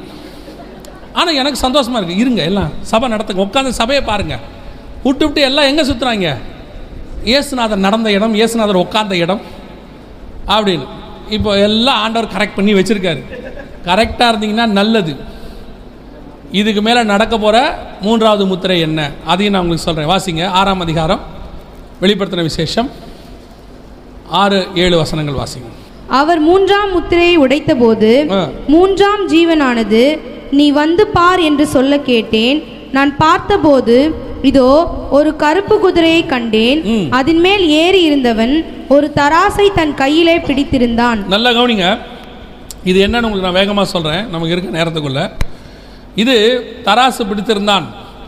ஒரு பணத்துக்கு ஒரு படி வார் கோதுமை என்றும் ஒரு பணத்துக்கு மூன்று படி கோதுமை என்றும் சொல்ல கேட்டேன். தண்ணீரையும் எண்ணெயையும் திராட்சை ரசத்தையும் சேதப்படுத்தாதே. சேதப்படுத்தாதே என்று சொல்ல கேட்டேன். இது என்னன்னு கேட்டிங்கன்னா வரக்கூடிய எக்கனாமிக்கல் கிரைசிஸ் அதாவது உலகமே மிகப்பெரியதான கொரோனாவுக்கு அடுத்து வரப்போகிறது பஞ்சம். நல்லா கேட்டுக்கோங்க. நாங்கள் இதையுமே ரெண்டாயிரத்தி இருபதுலேருந்து சொல்லிகிட்டு இருக்கிறோம். ஆண்டவர் கொரோனா வந்தபோதே நம்ம ஆளுங்க ரெண்டாயிரத்தி இருபதில் சொல்லி மாட்டிட்டானா? இந்த வருஷம் அப்படி இருக்கும் இப்படி இருக்கும்னா லாக்டவுன் ஆகிப்போச்சு ரெண்டாயிரத்தி இருபத்தொன்று ஜனவரி இப்போ கொஞ்சம் பேர் எனக்கு அதில் ஒரு பெரிய சந்தோஷம் என்னென்னா ரெண்டாயிரத்தி இருபத்தொன்று ஜனவரி ஒன்றாம் தேதி ஒரு தொண்ணூறு சதவீத தீர்க்கதரிசியை காணோம். ஏன் கேட்குறியா சென்னையில் ஆரம்பித்து கன்னியாகுமரி வரைக்கும் ஐநூறு பேர் தீர்க்கதரிசனம் சொல்லுவாங்க. ரெண்டாயிரத்தி இருபது எப்படி இருக்கும்? தீர்க்க தரிசனம் தமிழ்நாட்டுக்கு சொல்கிறான்னா பெருநாட்டில் பூகம்பம் வரும் ஜப்பானில் சுனாமி வரும் ஆப்பிரிக்கா ஆடும் அண்டார்டிகா நகரும். டேய் நம்ம நாட்டில் என்ன நடக்கும்? உன்னை எதுக்கு தீர்க்கதரிசி எங்கே வச்சிருக்காரு உன்னை? நீங்களும் இருக்கீங்க பாருங்க. அப்படியே உட்காந்துருக்கான் அண்டார்டிகா ஆடினா என்ன? ஆப்பிரிக்கா நகந்தா உங்களுக்கு என்ன? நீங்களும் இருக்கீங்க பாருங்க. நான் எப்பவுமே சொல்லுவேன் தீர்க்கதரிசி கெட்டு போகிறதுக்கு யார் காரணம்? விஸ்வாசி தான் காரணம். அவன் சும்மா தான் இருக்கான். அவனை போய் சொரன்றது ஆண்டவர் என்னை பற்றி என்ன சொல்கிறாரு உன்னை பற்றி ஏன் அந்த ஆள்கிட்ட சொல்லணும்? சரி உங்களை பற்றி எல்லாம் சொன்னால் ஓகேவா? நீங்கள் சொல்லுங்கள் ஆண்டவர் உங்களை பற்றி அந்த ஆள்கிட்ட எல்லாம் சொன்னால் ஓகேவா? இருபத்தி ஓராவது வயசில் நீ யார்கிட்ட கடன் வாங்கி ஊரை விட்டு ஓடி வந்த? இப்போ நீ என்ன நினச்சிக்கிட்டு இருக்க? இப்போ நீ என்ன பாவம் பண்ணுற சொன்னால் ஓகேவா? அதுவும் சொல்லக்கூடாது. தீர்கதசிகிட்ட போகும்போதே நீங்கள் என்ன தாட்டில் போகிறீங்க தெரியுமா? நீ பலூகி பெருகுவாய். நீ இடம் கொண்டு போகாத மட்டும். அதான் ஏற்கனவே போயிட்டு இருக்கிறோமே இடம் கொண்டு போகாத மட்டும். வீட்டுக்குள்ளேயே சைட்டில் தான் போகிறான் நேராக போக முடியல அவனால். அவன் பைக் மேலே உட்காந்துருக்காங்க இது டேங்க் மேலே உட்காந்துருக்கு அவன் போய் கேட்குறான் ஆண்டவர் என்னை எப்படி ஆசீர்வதிப்பார்? ரெண்டாயிரத்தி இருபதில் எல்லா வயலும் விட்ட கதை இருபத்தி ஒன்றில் அடங்கிட்டான். எதுக்கு வம்பு? எதையாவது சொல்லி. ஒரு வயலும் கொரோனா வரும்னு சொல்லல. ஒரு வயலில் லாக்டவுன் வரும்னு சொல் சொல்லியிருந்தால் முன்னாடியாவது நம்ம என்ன பண்ணியிருப்போம் எல்லாத்தையும் வாங்கிங்க வீட்டிலே தான் வச்சுருப்போமா? ஒரு வயலும் சொல்லலை. ரெண்டாயிரத்தி இருபத்தொன்று ரொம்ப சந்தோஷம். தொண்ணூறு பர்சன்ட் தீர்க்கதரிசியை காணும். அத்தனை பேர் என்னங்கிறியா? வாக்குத்தத்த செய்தி. இப்போ தான் திருந்திருக்கான் இன்னும் ஒரு பத்து பர்சன்ட் இருக்கான். அவன் ரெண்டாயிரத்தி இருபத்தி ரெண்டில் திருந்திருவான் ஏன்னா அவன் எதிர்பார்த்துட்டு இருக்கிறான் ரெண்டாயிரத்தி இருபத்தி ரெண்டு நல்லபடியாக தொடங்கும் அடித்து விடலான்னு. கர்த்தருடைய கிருபை நவம்பரில் தான் மூணாவது அலைய ஆரம்பிக்குதாமா. அதனால் இவன் அமைதியாயிருவான். நல்லா தெரிஞ்சுக்கொள்ளுங்க. ஓவர் நைட்டில் எதுவும் மாறாது. புரியுதா? ஆண்டவர் உங்களை என்னையும் என்ன நடந்தாலும் பத்திரமா பார்ப்பார். இவ்வளோ பெரிய கொள்ளை நோயிலேயே கத்தர் உங்களை என்னையும் பத்திரமா பாதுகாத்து கொண்டு வந்து உட்கார வச்சுட்டார். போய் டிவியில் பார்த்தா எவ்வளோ கஷ்டமாக இருந்துச்சு தெரியுமா? ஆக்சிஜன் கிடைக்காம அவன் எவ்வளோ பெரிய கோடீஸ்வரன்லாம் எவ்வளோ பெரிய அரசர்கள் பிரதமர்கள் வெளிநாட்டிலலாம் ஜனாதிபதிகளுக்கெல்லாம் வந்துருச்சாமா? அவன்லாம் எவ்வளோ க்ளீனாக கை கழுவான் தெரியுமா? அப்படியே சானிடைசர் போட்டு கழுவி அப்படியே வீட்டுக்குள்ளே யாரையும் விடாமல் அவனே சமைச்சு அவனே சாப்பிட்டானாமா? அவனுக்கே வந்துருச்சு. நம்மளை பாருங்க மாஸ்க்கும் கிடையாது ஒரு மண்ணங்கட்டியும் கிடையாது. வெளியே வராதன்னா வாசலில் வந்து நிற்கிறது நம்மால் கொரோனா நம்மளை பார்த்து யோசிச்சு இவங்ககிட்ட போனால் இவன் நம்மளை கொண்டுருவான் போல தெரியுது ஆனாலும் உன் வீட்டுக்குள்ளேயும் என் வீட்டுக்குள்ளேயும் வராமல் பாதுகாத்தது தேவனாகிய கர்த்தர் ஒருவர் மட்டுமே. ஏன்னா நம்மளால முடியாது. எவ்வளோ வீடு நெருக்க நெருக்கமாக இருக்குது நமக்கெல்லாம். நம்மளாம் அவன் சொல்கிற மாதிரிலாம் நம்மளால் வாழவே வீட்டை விட்டு வெளியே வந்தாலே பத்து பேர் நிற்கிறான் அவ்வளோதான் நம்ம வீட்டுடைய சைஸ் அவ்வளோதான் வேறு என்ன பண்ண முடியும்? அவன் சொல்கிற மாதிரி அவ- வீட்டுக்குள்ள ஒவ்வொருத்தரும் தனித்தனியாக இருங்கள். இருக்கிறதே பத்துக்கு பத்து. நம்ம ஏமா தனித்தனியாக இருக்கிறது? பத்து ரூம் வேணும். முடியுமா? நான் சொல்லுவேன் நம்மளை காப்பாற்றினது எதுவும் இல்லை. தேவனாகிய கர்த்தர் ஒருவர் மட்டுமே. நம்மளை பத்திரமா பாதுகாத்து வச்சிருக்கிறாரு. நம்ம இருக்கணும் இன்னும் முடிவு பண்ணார் அதனால வச்சிருக்கிறாரு. சரி போனால் போதும். வான்னு கூப்பிட்டவெல்லாம் போயிட்டான். செகண்டில் மிச்ச மீதியெல்லாம் தேர்டில் போகிறதெல்லாம் போகும். நம்ம இருக்கணும்னு கத்தரை முடிவு பண்ணால் இருக்க போகிறோம் வான்னு சொன்னால் போக போகிறோம் இருந்தாலும் தோத்துறோம் போனாலும் தோத்துறோம். நான் அப்படி தான் நினச்சிப்பேன். இருந்தாலும் தோத்துறோம். மேலே கூப்பிட்டாலும் ரொம்ப சந்தோஷம். அவ்வளோதான் முடிஞ்சிச்சு கதை. இதில் என்ன இருக்குது சொல்லுங்கள் அப்போ நல்லா யோசிச்சுக்கொள்ளுங்க இனிமேட்டு இவங்க சொல்கிற மாதிரிலாம் பூமி என்ன செய்யாது? பாலும் தேனுமாலாம் ஓடாது. ஆண்டவர் சொல்லியிருக்கிறாரு முடிவு பரியந்தம் நாசத்திற்கென்று பூமி வைக்கப்பட்டிருக்கு. இந்த உங்களுக்கு நினைவு தெரிஞ்சு முப்பது வருஷமாக பார்க்குறீங்க பூமி நல்லா மாறி இருக்கா? போக போக மோசமாகிட்டே போதா? போக போக மோசமாகிட்டே தான் போகுது. இன்னும் மோசமாக தான் போகும். அடுத்து வரக்கூடியது மிகப்பெரிய பஞ்சம். இந்த பஞ்சத்தை பற்றி நாங்கள் சொல்லிக்கிட்டே இருந்தோம். போன வாரத்துக்கு முந்தின வாரம் டபிள்யூஹெச்ஓவில் வேர்ல்டு ஹெல்த் ஆர்கனைசேஷனில் ஐநா சபையில் சொல்லிட்டான். மடகஸ்கர் பகுதியில் உலகத்தினுடைய முதல் பஞ்சம் ஆரம்பிச்சிருச்சு. முதல் பஞ்சம்னா என்ன? இனி உலகளாவிய ஒரு பஞ்சம் ஒன்று வரப்போகுது. வேர்ல்டு வைட் தலை விரிச்சாடும் ஆயிரத்தி தொள்ளாயிரத்தி முப்பதில் வந்து தான் அதுக்கப்புறம் இப்போ ரெண்டாயிரத்தி இருபத்தி ஒன்று இருபத்தி ரெண்டில் வரப்போகுது. நூறு வருஷம் கழிச்சு. இந்த பஞ்சம் உலகளாவிய தலை விரிச்சாடும் அது ஆரம்பிக்கும் பைபிள் சொல்லுது. இப்போது அவங்களும் சொல்லியிருக்கான் மடகஸ்கரில் ஆரம்பிச்சிருச்சு. ஜனங்களுக்கு சாப்பாடு இல்லையாமா? இந்த மரத்தில் இருக்கிற பூச்சியெல்லாம் பிடிச்சி சமைச்சு சாப்பிட தொடங்கிட்டாங்க. இன்னைக்கு நீங்கள் பார்த்துருப்பீங்க நியூஸில் நேற்றும் இன்றைக்கும் நார்த் கொரியா அதிபர் சொல்லியிருக்கிறாரு. பார்த்தீங்களா பஞ்சம் அதிகமானதுனால எல்லோரும் என்ன பண்ணுங்க? சாப்பாட்டை கம்மி பண்ணுங்க.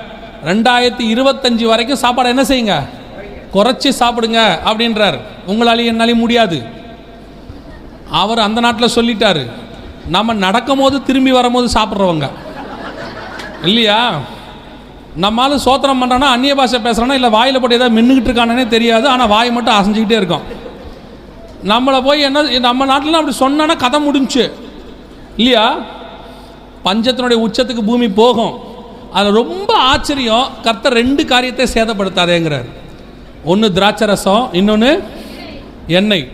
இன்னைக்கு உலகத்திலேயே கரெக்டாக number one and two business எதுன்னு கேட்டிங்கன்னா எண்ணெயும் திராட்சை ரசமும் தான். உலகத்தை நிர்ணயிக்கிறது எண்ணெய் தான் க்ரூட் ஆயில் நம்ம சொல்கிறோம் பெட்ரோலு டீசலு யூஸ் பண்ணுற எண்ணெய் ரிஃபைண்ட் ஆயில் எல்லா ஆயில் ரெண்டாவது உங்களுக்கு சொல்லவே வேண்டாம் தமிழ்நாட்டுடைய பொருளாதாரமே எதை நம்பி தான் இருக்குது ஒயினை நம்பி தான் இருக்குது அங்கே இருக்குது திராட்சை ரசத்தை நம்பி தான் இருக்குது எல் பல நாடுகள் அதை நம்பி தான் இருக்குது இன்றைக்கி கர்த்தர் சொல்கிறாரு கடைசி காலத்தில் இது ரெண்டும் என்ன செய்யாது? சேதப்படாது. இன்றைக்கி அதான் இன்றைக்கி பொருளாதாரத்தை தாங்கி பிடிச்சிக்கிட்டு இருக்குது நம்ம மூணாவது முத்திரையின் காலத்துக்குள்ளே போக போகிறோம் ரெண்டாவது முத்திரையை கிராஸ் பண்ணிக்கிட்டு இருக்கோம். நாலாவது முத்திரை தான் இருக்கிறதுலே ரொம்ப மோசம். அதான் மூன்றாம் உலக யுத்தம். அதில் தான் மிகப்பெரிய அளவில் மரணம் வரும்னு சொல்லுது. வாசிங்க அந்த ஆறாம் அதிகாரம் எட்டாம் வசனம். நான் பார்த்தபோது. இதோ மங்கின நிறமுள்ள ஒரு குதிரையை கண்டேன். அதன் மேல் ஏறி இருந்தவனுக்கு மரணம் என்று பெயர். பாதாளம் அவன் பின் சென்றது. வாசிங்க. பட்டயத்தினாலும் பஞ்சத்தினாலும் சாவினாலும் பூமியின் துஷ்ட மிருகங்களினாலும் பூமியின் கார் பங்கில் உள்ளவர்களை கொலை செய்யும்படியான அதிகாரம் அவைகளுக்கு கொடுக்கப்பட்டது. போதும். மங்கின நிறமுள்ள குதிரை. இங்கிலீஷில் பார்த்தீங்கன்னா பேல் கிரீன் ஹாஸ் அப்படின்னு இருக்கும். என்னத்துக்காக வச்சானே தெரியாது. அமெரிக்காவில் ஒரு ஏர்போர்ட்டில் இப்போ வச்சுருக்கான். இப்போ இப்படி ஒரு குதிரை சிலை வச்சுருக்கிறான். டென்வர் ஏர்போர்ட் மேலே கொடுத்துருக்கோம் பாருங்க பேர். மங்கின நிறமுள்ள குதிரை. பார்த்தீங்கன்னா அந்த ஏர்போர்ட் முழுக்க எந்த அளவுக்கு மரணம் நடக்க போகுதுன்னு முழுக்க முழுக்க அந்த ஃபோட்டோ வச்சுருக்கான். என்னென்ன விதமாக மரணம் வரும் எப்படி ஜனங்க சாக போகிறாங்க இது எல்லாத்தையும் அங்கே ஒரு ஃபோட்டோவாக பெயிண்டிங்காக வரைஞ்சி வச்சுருக்கான். அந்த ஏர்போர்ட்டுக்கு நடுவில் இப்படி ஒரு சிலை வச்சுருக்கிறான். ஆண்டவர் சொல்கிறாரு நாலாவது முத்திரை இருக்கிறதுலே ரொம்ப முக்கியமாக என்ன அப்படின்னு கேட்டிங்கன்னா பூமியில் கால் பங்கில் உள்ளவர்களை கொலை செய்யும்படி. மரணிக்கும்படி இல்லை. என்ன இருக்கு? கொலை செய்யும்படி அதிகாரம் அதற்கு கொடுக்கப்பட்டது அப்படின்னு இருக்கு. நல்லா கவனிங்க. இப்போ நாம் ரெண்டாவது முத்திரைக்குள்ளே போயிட்டு இருக்கிற காலம் இது. அடுத்து பஞ்சத்தினுடைய காலம் ஆரம்பிக்குது. இப்போது மடகஸ்கரில் ஆரம்பிச்சிருச்சு. நார்த் கொரியாவில் சொல்ல தொடங்கிட்டாங்க. இனி போக போக போக எல்லா நாட்டிலையும் இந்த பஞ்சம் உச்சமாக இருக்கும். அடுத்து ரெண்டாயிரத்தி முப்பதுக்குள்ள மிகப்பெரிய அளவில் இந்த பஞ்சத்தினுடைய உச்சம் இருக்கும். அதை ஒட்டி ஒரு பஞ்சம் வந்துச்சுன்னா அடுத்து கண்டிப்பாக என்ன வரும்? ஒரு யுத்தம் ஒன்று வரும். ஏன்னா இந்த பஞ்சத்தை எல்லாம் கரெக்ட் பண்ணனா வேற வழியே யுத்தம் பண்ணி மற்ற நாட்டை பிடிச்சி அந்த நாட்டில் இருக்கிற வளத்தெல்லாம் என்ன செய்யணும்? எடுக்கணும். இதான் ரெண்டாம் உலக போது நடந்துச்சு. பைபிள் தெளிவாக எழுதுது. அந்த பஞ்சம் முடியும் போது ஒரு மிகப்பெரிதான யுத்தம் ஒன்று வரப்போகிறது. அதில் நாலு வகையாய் ஜனங்கள் கொலை செய்யப்படுவார்கள். ஒன்று பஞ்சத்தினாலும் ரெண்டு பட்டயத்தினாலும் மூன்று சாவினாலும் நாலு பூமியின் துஷ்ட மிருகங்களினால் உண்டாகிற மரணம். இதில் பட்டயம் அப்படின்னா உங்களுக்கு தெரியும் யுத்தம். மிகப்பெரிய அளவில் ஒரு யுத்தம் ஒன்று வரப்போகுது. அந்த யுத்தத்தில் இப்போ சொல்கிறான் நியூக்ளியர் வார் இந்த வெப்பன்ஸ் இதெல்லாம் யூஸ் பண்ணால் நிமிஷத்தில் லட்சக்கணக்கான ஜனங்களை சாகடிச்சிருவாங்களாம். எல்லா நாடும் அந்த வெப்பன்ஸ் என்ன பண்ணி வச்சிருக்கு? ரெடி பண்ணி வச்சுருக்கு. யார் முதல்ல போட போகிறாங்கன்றது தான் முக்கியம். நல்லா தெரிஞ்சுக்கொள்ளுங்க. நாங்கள் சொல்கிறது உண்மை. கேட்க எப்படி இருக்கும்? கொஞ்சம் கசப்பாக தான் இருக்கும். ஆனால் நாங்கள் சொல்கிறது பைபிளில் உள்ள உண்மை. உங்ககிட்ட போலியாக பேசிட்டு போகவும் முடியும். எங்களுக்கு சத்தியம் தெரிஞ்ச பிறகு அதை சொல்லாவிட்டால் எங்களுக்கு ஐயோ. புரியுதா நான் சொல்கிறது உங்ககிட்ட வந்துட்டு ஒரு நல்ல பேரை வாங்குறதுக்கு நாலு பாயிண்ட்டை பேசிட்டு போகிறது எனக்கு ஒன்றும் பிரச்சனை இல்லை. ஆனால் வேறு வழி இல்லை ஆண்டவர் சத்தியத்தை சொல்ல சொல்லியிருக்கிறார். இங்கே வந்து என்ன பேசணும்னு ஆவியானவர் என்ன உந்து உந்துறாரோ அதை தான் நம்ம பேச முடியும். ஒவ்வொரு இடத்துக்கு போகும்போது ஆவியானவர் ஏதாவது ஒரு காரியத்தை உந்தி தள்ளுவார். இதை பேசுன்னு அப்போ இங்கே வரும்போது ஆண்டவர் உந்தி தள்ளுனது இதை தான் அப்படி இருக்கும்போது நான் உங்களுக்கு சொல்லுகிறது உண்மை. ஒருவேளை கேட்கறதுக்கு உங்களுக்கு கசப்பாக இருக்கும். எசைக்கல் சொல்கிறாரு நான் அந்த புஸ்தகத்தை வாங்கி புசித்தேன். அது என் வாய்க்கு மதுரத்தை போல இருந்தது. ஆனால் என் வயிற்றுக்கு கசப்பாக இருந்தது. அதனால் என்ன அர்த்தம்னா தீர்க்க தரிசனம் சொல்கிறதுக்கு நல்லா இருக்குது ஆனால் அது டைஜஸ்ட் ஆகும்போது அது நடக்கும்போது அது ஜீரணிக்கும் போது என்னவா இருக்குது கசப்பு கஷ்டமாக இருக்குங்கிறார். அதுதான் உண்மை.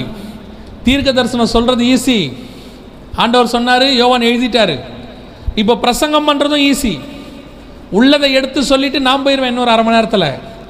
ஆனால் இது நடக்கும்போது கசப்பாகத்தான் இருக்கும். ஆனால் அதை ஆண்டவர் உங்களுக்கு முன்பே சொல்லுகிறார். ஏங்க முன்னாடியே சொல்கிறாரு அப்படின்னு கேட்டால் இதுலேருந்து தப்பிக்கிறதுக்கான வழி இருக்கிறதுனால தான் ஆண்டவர் அதுக்கு நமக்கு முன்பே சொல்லுகிறார். தப்பிக்க வழி இல்லைன்னா சொல்லி பிரயோஜனமே இல்லை. அப்புறம் சொல்லி என்னங்க பிரயோஜனம் தப்பிக்கவும் வழி இல்லை. ஏன் சொல்கிறீங்க தப்பிக்க வழி இருக்கு. இவைகளுக்கு நடுவில் ஆண்டவர் நிச்சயமாக நம்மளை என்ன செய்ய போகிறாரு பாதுகாக்க போகிறார் இப்போ அடுத்து வரப்போகிறது பஞ்சம் பஞ்சத்துக்கு அடுத்து வரப்போகிறது மிகப்பெரிய யுத்தம். இந்த யுத்தத்தில் எவ்வளோ பேர் வரைக்கும் சாக போகிறாங்கன்னு ஆண்டவர் அங்கே சொல்லி வச்சிருக்கிறார். எவ்வளோ பேர் சாக போகிறாங்களா பூமியில் கால் பங்கில் உள்ளவர்கள். இப்போ நான் சொல்கிறது நான் சொன்னதில்லை. பைபிள் இப்படி சொல்லுது. ஐநா சபையில் ஒரு யுத்த வல்லுனர் சொல்கிறாரு மூன்றாம் உலக யுத்தம் ஆரம்பிக்க கூடாதுன்னு எல்லாரும் ப்ரேயர் பண்ணுங்க. ஆரம்பிச்சிருச்சுன்னா இந்த பூமியே சுடுகாடாய் மாறுங்கிறார் ஏன்னா ஒரு ஒரு குண்டும் ஹிரோஷிமா நாகசாக்கியில் போட்டதை விட இருபதாயிரம் மடங்கு சக்தி வாய்ந்தது. ஒரு குண்டு ஒரு ஊரையே அழிச்சிரும். அவ்வளோ பவர்ஃபுல் வச்சுருக்கான். அவன் என்ன சொல்கிறாங்கன்னா பைபிள் என்ன சொல்லுது? இன்னைக்கு எழுநூறு கோடி மக்கள் இருக்கிறாங்க. கிட்டத்தட்ட நூற்றி ஐம்பது கோடி பேருக்கு மேலே சாகணும்னு சொல்லுது. ஆனால் ஐநா சபை சொல்லுது ஐம்பது பர்சன்ட் ஜனங்க சாவாங்கன்னு சொல்லுது. அவன் சொல்கிறான் யுத்தம் ஆரம்பித்தா மிகப்பெரிய அளவில் டீபாப்புலேஷன் மக்கள் தொகையினுடைய எண்ணிக்கை குறையுங்கிறான். மக்கள் தொகை எண்ணிக்கை குறையுதோ குறையிலையோ அதெல்லாம் வேற. ஆனால் பைபிள் சொல்லுது இப்படி ஒரு சம்பவம் நடக்கும். இப்போ நாம் காலத்தில் நடக்குதா? நமக்கு அடுத்த ஜென்ரேஷன் நடக்குதா? நமக்கு தெரியாது. ஏன்னா எது எப்போ நடக்கும்னு நமக்கு தெரியாது. சில நேரங்களில் நம்ம நடக்க லேட் ஆகுதுன்னு நினைக்கிறோம் அது சீக்கிரம் நடந்துருது. சில நேரத்தில் உடனே வரும்னு நினைக்கிறோம் அது கொஞ்சம் லேட் ஆகுது. நம்ம இன்றைக்கே ஆண்டவர் வந்துடுவார்னு எதிர்பார்த்தா காத்திருக்கிறோம்.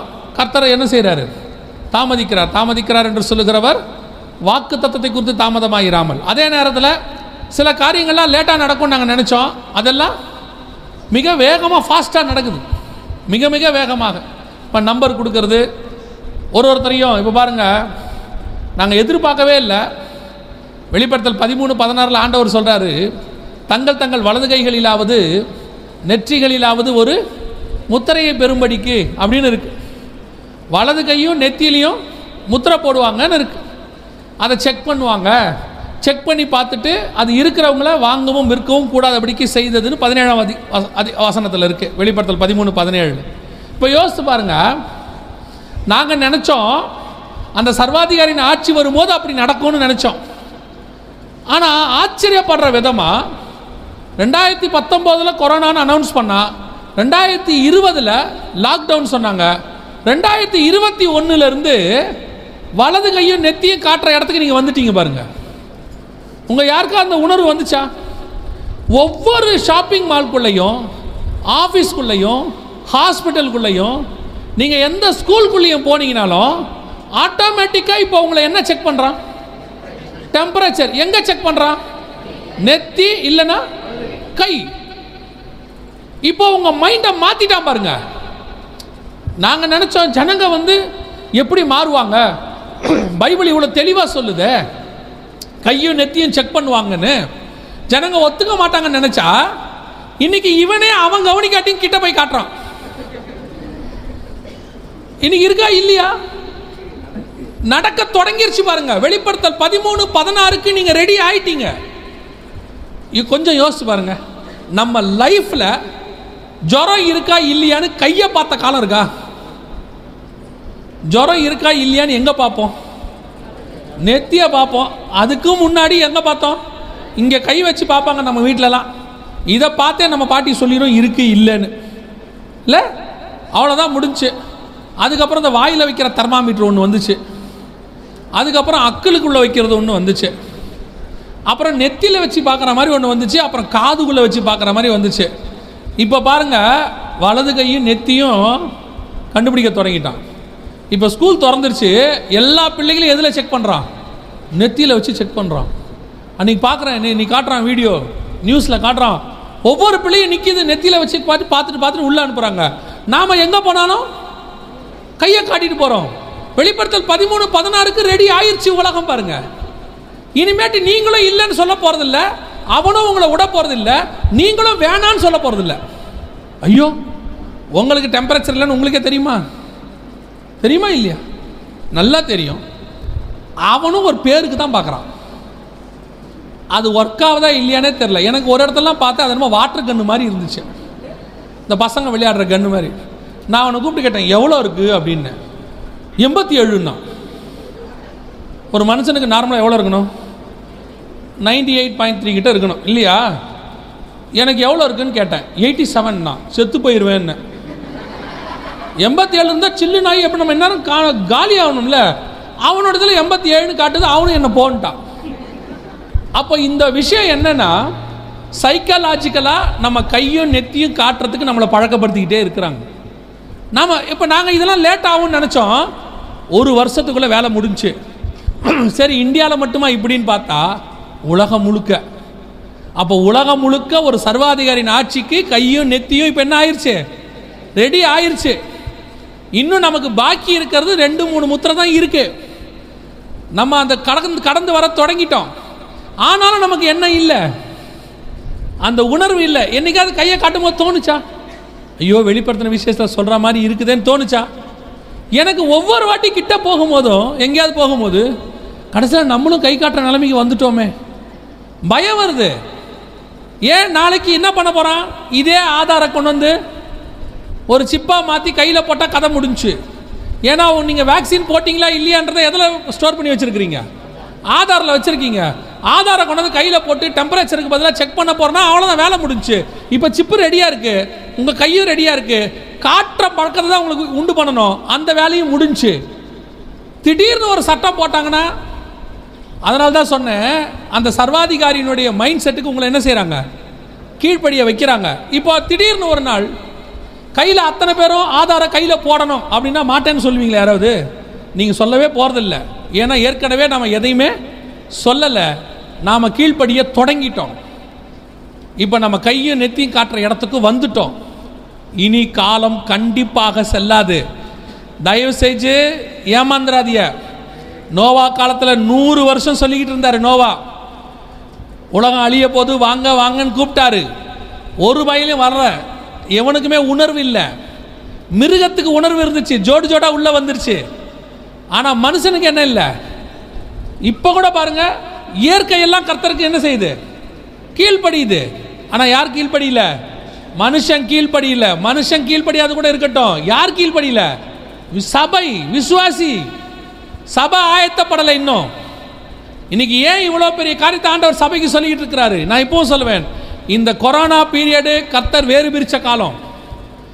சபை எந்தெந்த சபை உண்மையும் உத்தமமாக இருக்குன்றத ரெண்டு வருஷத்தில் கத்தர் கண்டுபிடிச்சிட்டார். ஏன்? உங்களை மொத்தமாக உட்கார வச்சா நீங்கள் ஒத்துக்க மாட்டீங்க. ஆதாமை கூப்பிட்டு கேட்டா ஏன்டா சாப்பிட்ட? அப்படின்னா அவன் ஏவாள் மேலே பலி போட்டான். ஏவாளை கூப்பிட்டு கேட்டால் பாம்பு மேலே பலி போட்டாங்க. அந்த மாதிரி மொத்தமாக உட்கார வச்சு யார் யாரெல்லாம் பரலோகத்துக்கு போவீங்கன்னா நீங்கள் எல்லாம் நாங்கள் எல்லாரும் போவோம்பீங்க இந்த ரெண்டு வருஷத்தில் தெரிஞ்சிருச்சு. யார் போவா? யார் போக மாட்டான்னு தெரிஞ்சிருச்சு. சபை மூடின உடனே சந்தோஷப்பட்டவன் யார்? சபை திறக்க வேணான்னு ஜெபம் பண்ணவன் அவன் நிறைய விசுவாசி இருக்கு இந்த ஆன்லைனில் ஆராதனை நடக்கிறது எவ்வளோ சந்தோஷமாக இருக்கு. எத்தனை விசுவாசி? ஏன்னா குளிச்சு கிளம்புறதுங்கிறது காலைல ஒரு பெரிய விஷயம். அப்படி ஒரு கான்செப்டே இல்லை பாருங்க. ஆண்டவர் பார்த்தாரு சபையெல்லாம் பார்த்தாரு. எவன் எவன்லாம் ஆன்லைனில் கம்யூனியன் கொடுத்தான்? கொரியரில் கம்யூனியன் கொடுத்தவன் யாரு? நாய்க்குட்டியை கையில் வச்சுக்கிட்டு கம்யூனியன் கொடுத்தவன் யாரு? ஒரு வயல போக மாட்டான். நீங்களாம் கவலையே படாதீங்க. மனம் திரும்பினால் ஒளிய வேற வழியே கிடையாது. கர்த்தர் வேறுபாடுள்ள வாழ்க்கைக்குள்ள இந்த ரெண்டு வருஷம் கொண்டு போயிட்டாரு. வேறு பிரித்து கர்த்தர் பார்த்துருக்கிறாரு. இது நமக்கு கொடுக்கப்படுகிற கடைசி சான்ஸு உங்களுக்கு இது எச்சரிப்பு கூட்டம் தான். அப்படி தானே போட்டீங்க போஸ்டரில்? இது எச்சரிப்பின் கூட்டம் தான். இது வாக்குத்தத்த கூட்டம் இல்லை. ரெண்டாயிரத்தி இருபத்தி ரெண்டில் பிஎம்டபிள்யூ கிடைக்கும்னா எதிரே பார்க்காதீங்க. உள்ளது போகாமல் இருந்தால் தோத்துறோம் அவ்வளோதான் பாருக்க பார்த்து இறைமையா சொல்வார். நீ எதை ஆதாயம் தேடுகிறாய்? உன் ஜீவன் உனக்கு கொள்ளை பொருளாய் கொடுக்கப்படும் என்று கத்தர் சொன்னார். இவைகளுக்கு நடுவில் கத்தர் நம்மளை கிருவையாக காப்பாற்றி வச்சிருக்கிறார். இன்னும் நிலைமை மோசமாக தான் போகும். பூமியினுடைய நிலைமை மோசமாக தான் போகும். ஆனால் ஒன்று மட்டும் நிச்சயம் நான் கடைசியாக சொல்லி முடிக்கிறேன். அவைகளுக்கு நடுவில் உங்களையும் என்னையும் கத்தர் பத்திரமாய் பாதுகாப்பார். அதில் எந்த மாற்று கருத்தும் கிடையாது. ஏன் அந்த காலத்திலேருந்து சொல்கிறேன் எகிப்து முழுவதும் வாதை வந்தாலும் அது இஸ்ரேவேல் இருந்த கோசே நாட்டில் மாத்திரம் வரவில்லை என்று வசனம் சொல்லுது. நாம் இருக்கிற இடத்த கத்தர் பாதுகாப்பார். நம் நிமித்தம் பாதுகாப்பார். ஆனால் அந்த விசுவாசம் உங்களுக்கு இருக்கணும். இந்த டிவியெல்லாம் உங்களை இந்த ரெண்டு வருஷமாக எவ்வளோக்கு எவ்வளோ பயமுறுத்தினானோ அவ்வளோக்கு அவ்வளோ பயமுறுத்திட்டான். தோ பக்கத்து வீட்டில் எதிர் வீட்டில் ரோடை க்ளோஸ் பண்ணிட்டாங்க. வாசலில் நிற்கிது எப்போ வேணாலும் உள்ளே வரும். இல்லை? கோயம்புத்தூரில் கொத்து கொத்தாக போய் கொண்டிருக்கிறது. சைனாவில் நிற்கும் போதே மயக்கடிச்சு கீழே விழுறான். எல்லாம் காட்டி காட்டி நம்ம ஆளுக்கு இப்போ எப்படி ஆகிப்போச்சு செகண்ட் வேவில் ஐயோ கதவையே திறக்க மாட்டான் என்னமோ கொரோனா காற்றுல வர மாதிரி முடிவு பண்ணிட்டான். ஆனால் வசனம் சொல்லுது உன் பக்கத்தில் ஆயிரம் பேரும் உன் வலது பக்கத்தில் பதினாயிரம் பேர் விழுந்தாலும் அது உன்னை அணுகாது. இந்த வாக்கு தத்தத்தை நினைவு கூறி நீ அறிக்கை பண்ணிக்கிட்டே இருந்தினாலே உன் வீட்டு வாசலுக்குள்ள அது வராது. இப்பவும் சொல்றேன் நம்முடைய கத்தராக இயேசு கிறிஸ்துவினுடைய நாமம் எல்லா கிருமிகளை பார்க்கிலும் மேலான நாமம். எல்லாவற்றிலும் வானத்திலும் பூமியிலும் மேலான நாமம். அது ஒரு நாளும் அதை ஜெயிக்கிறதுக்கு உலகத்தில் எதுவுமே கிடையாது. எந்த ராஜாவும் கிடையாது எந்த ராஜாத்தியும் கிடையாது எந்த அரசாங்கமும் கிடையாது எந்த வியாதியும் கிடையாது எந்த பஞ்சமும் கிடையாது எந்த யுத்தமும் கிடையாது. அது எல்லாவற்றையும் ஜெயித்து உயிரோடு கூட எழும்பின நாமம். அந்த நாமத்தை நீ சொல்ல சொல்ல சொல்ல கத்தர் உன்னை பத்திரமாய் பாதுகாப்பார். நீ அவிஸ்வாசம் மட்டும் படாதீங்க. நான் இவ்வளோ தூரம் சொன்னவொடனே அப்போ இதெல்லாம் அவன் உண்மை இதெல்லாம் நடக்க தான் செய்யும். பெட்ரோல் விலை நூறுரூவா போகும் போக வந்துருச்சு. ஆனால் அதுக்கு நடுவில் அதை போடுறதுக்கு உன்னையும் என்னையும் கர்த்தர் பலப்படுத்துவார். உங்களுக்கு எனக்கு ஐம்பது ரூபாய்க்கு பெட்ரோல் வராது. கர்த்தர் இப்படி நூறுரூவா பெட்ரோல் வந்தால் வரட்டும். பெட்ரோல் விலை நூற்றம்பது ரூபா ஆகணும் ஆகட்டும் கொடுக்குற கர்த்தர் கொடுத்துக்கிட்டே இருப்பார். அவரை நோக்கி பார்த்த நம்ம கர்த்தர் ஒரு நாளும் வெக்கப்படுறதே இல்லை. தேசத்தில் பஞ்சமே இருக்கட்டும் ஆறில் தண்ணி போகிறது நிற்கட்டும் நமக்கு ஒரு காக்கா உண்டு. அது சும்மா வராது நல்ல மட்டன் பீஸோட வரும். இந்த கொரோனாவில் எவ்வளோ நடந்துச்சோ என்னமோ நீங்களும் நல்லா சாப்பிட்டோமா இல்லையா?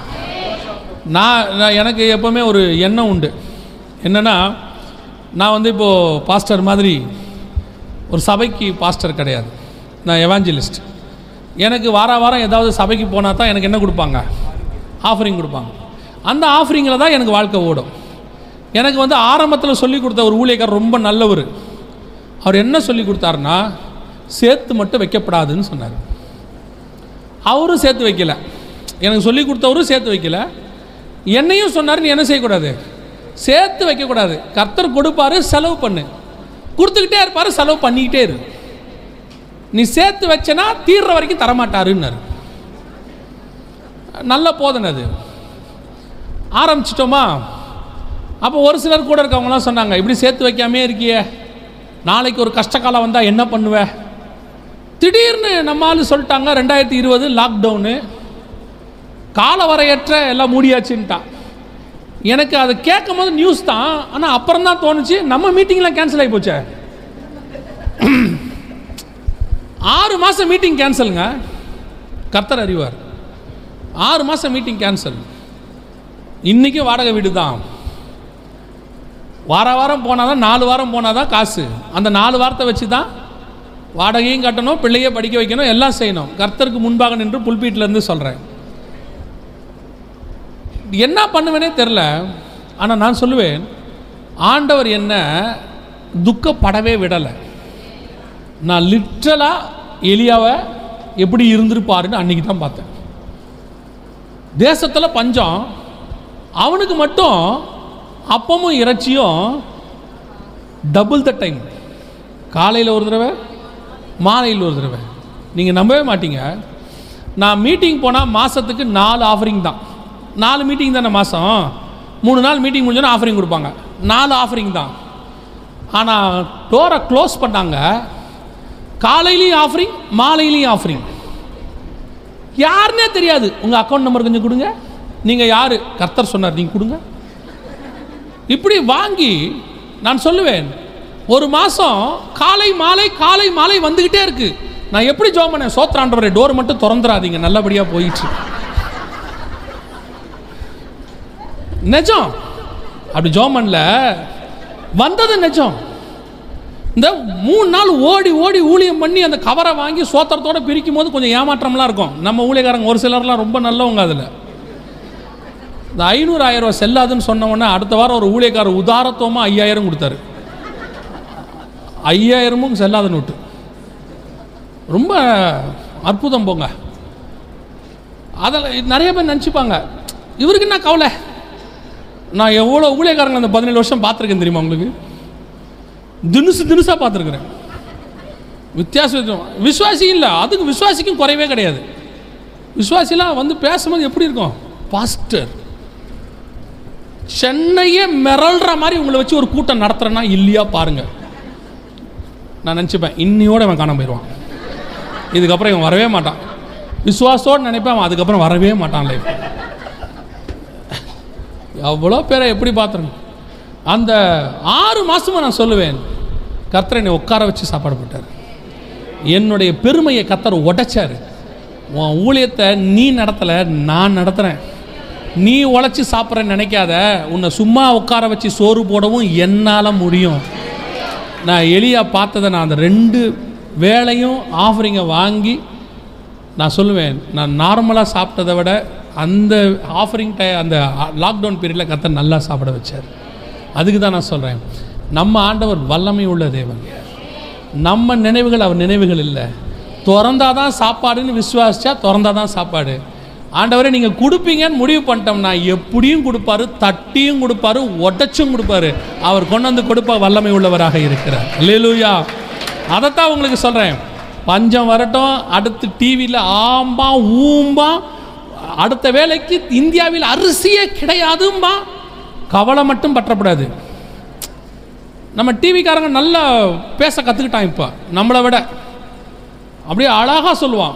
ஜனங்கள் பசியினால் கொத்து கொத்தாக மடிந்து கொண்டிருக்கிறார்கள். அப்படிம்பா. நீங்கள் அப்படியே பார்த்துட்டு அமைதியாக டிவி ஆஃப் பண்ணிட்டு என்னை கேட்டால் நீங்கள் டிவி பார்க்காம இருக்கிறது நல்லது. அது வரைக்கும் சோத்திரம். டிவி பார்க்காம விட்டுருங்க கர்த்தர் நம்மளை பாதுகாப்பார். எந்த பஞ்சம் வந்தாலும் பாதுகாப்பார். இனி முத்திரைகள் உடைக்கப்பட தொடங்கி விட்டது இனி பூமி நாசத்துக்கென்று தான் நியமிக்கப்பட்டிருக்கிறது. அவைகளுக்கு மத்தியில் நம்முடைய தேவன் நம்மை பாதுகாப்பார்.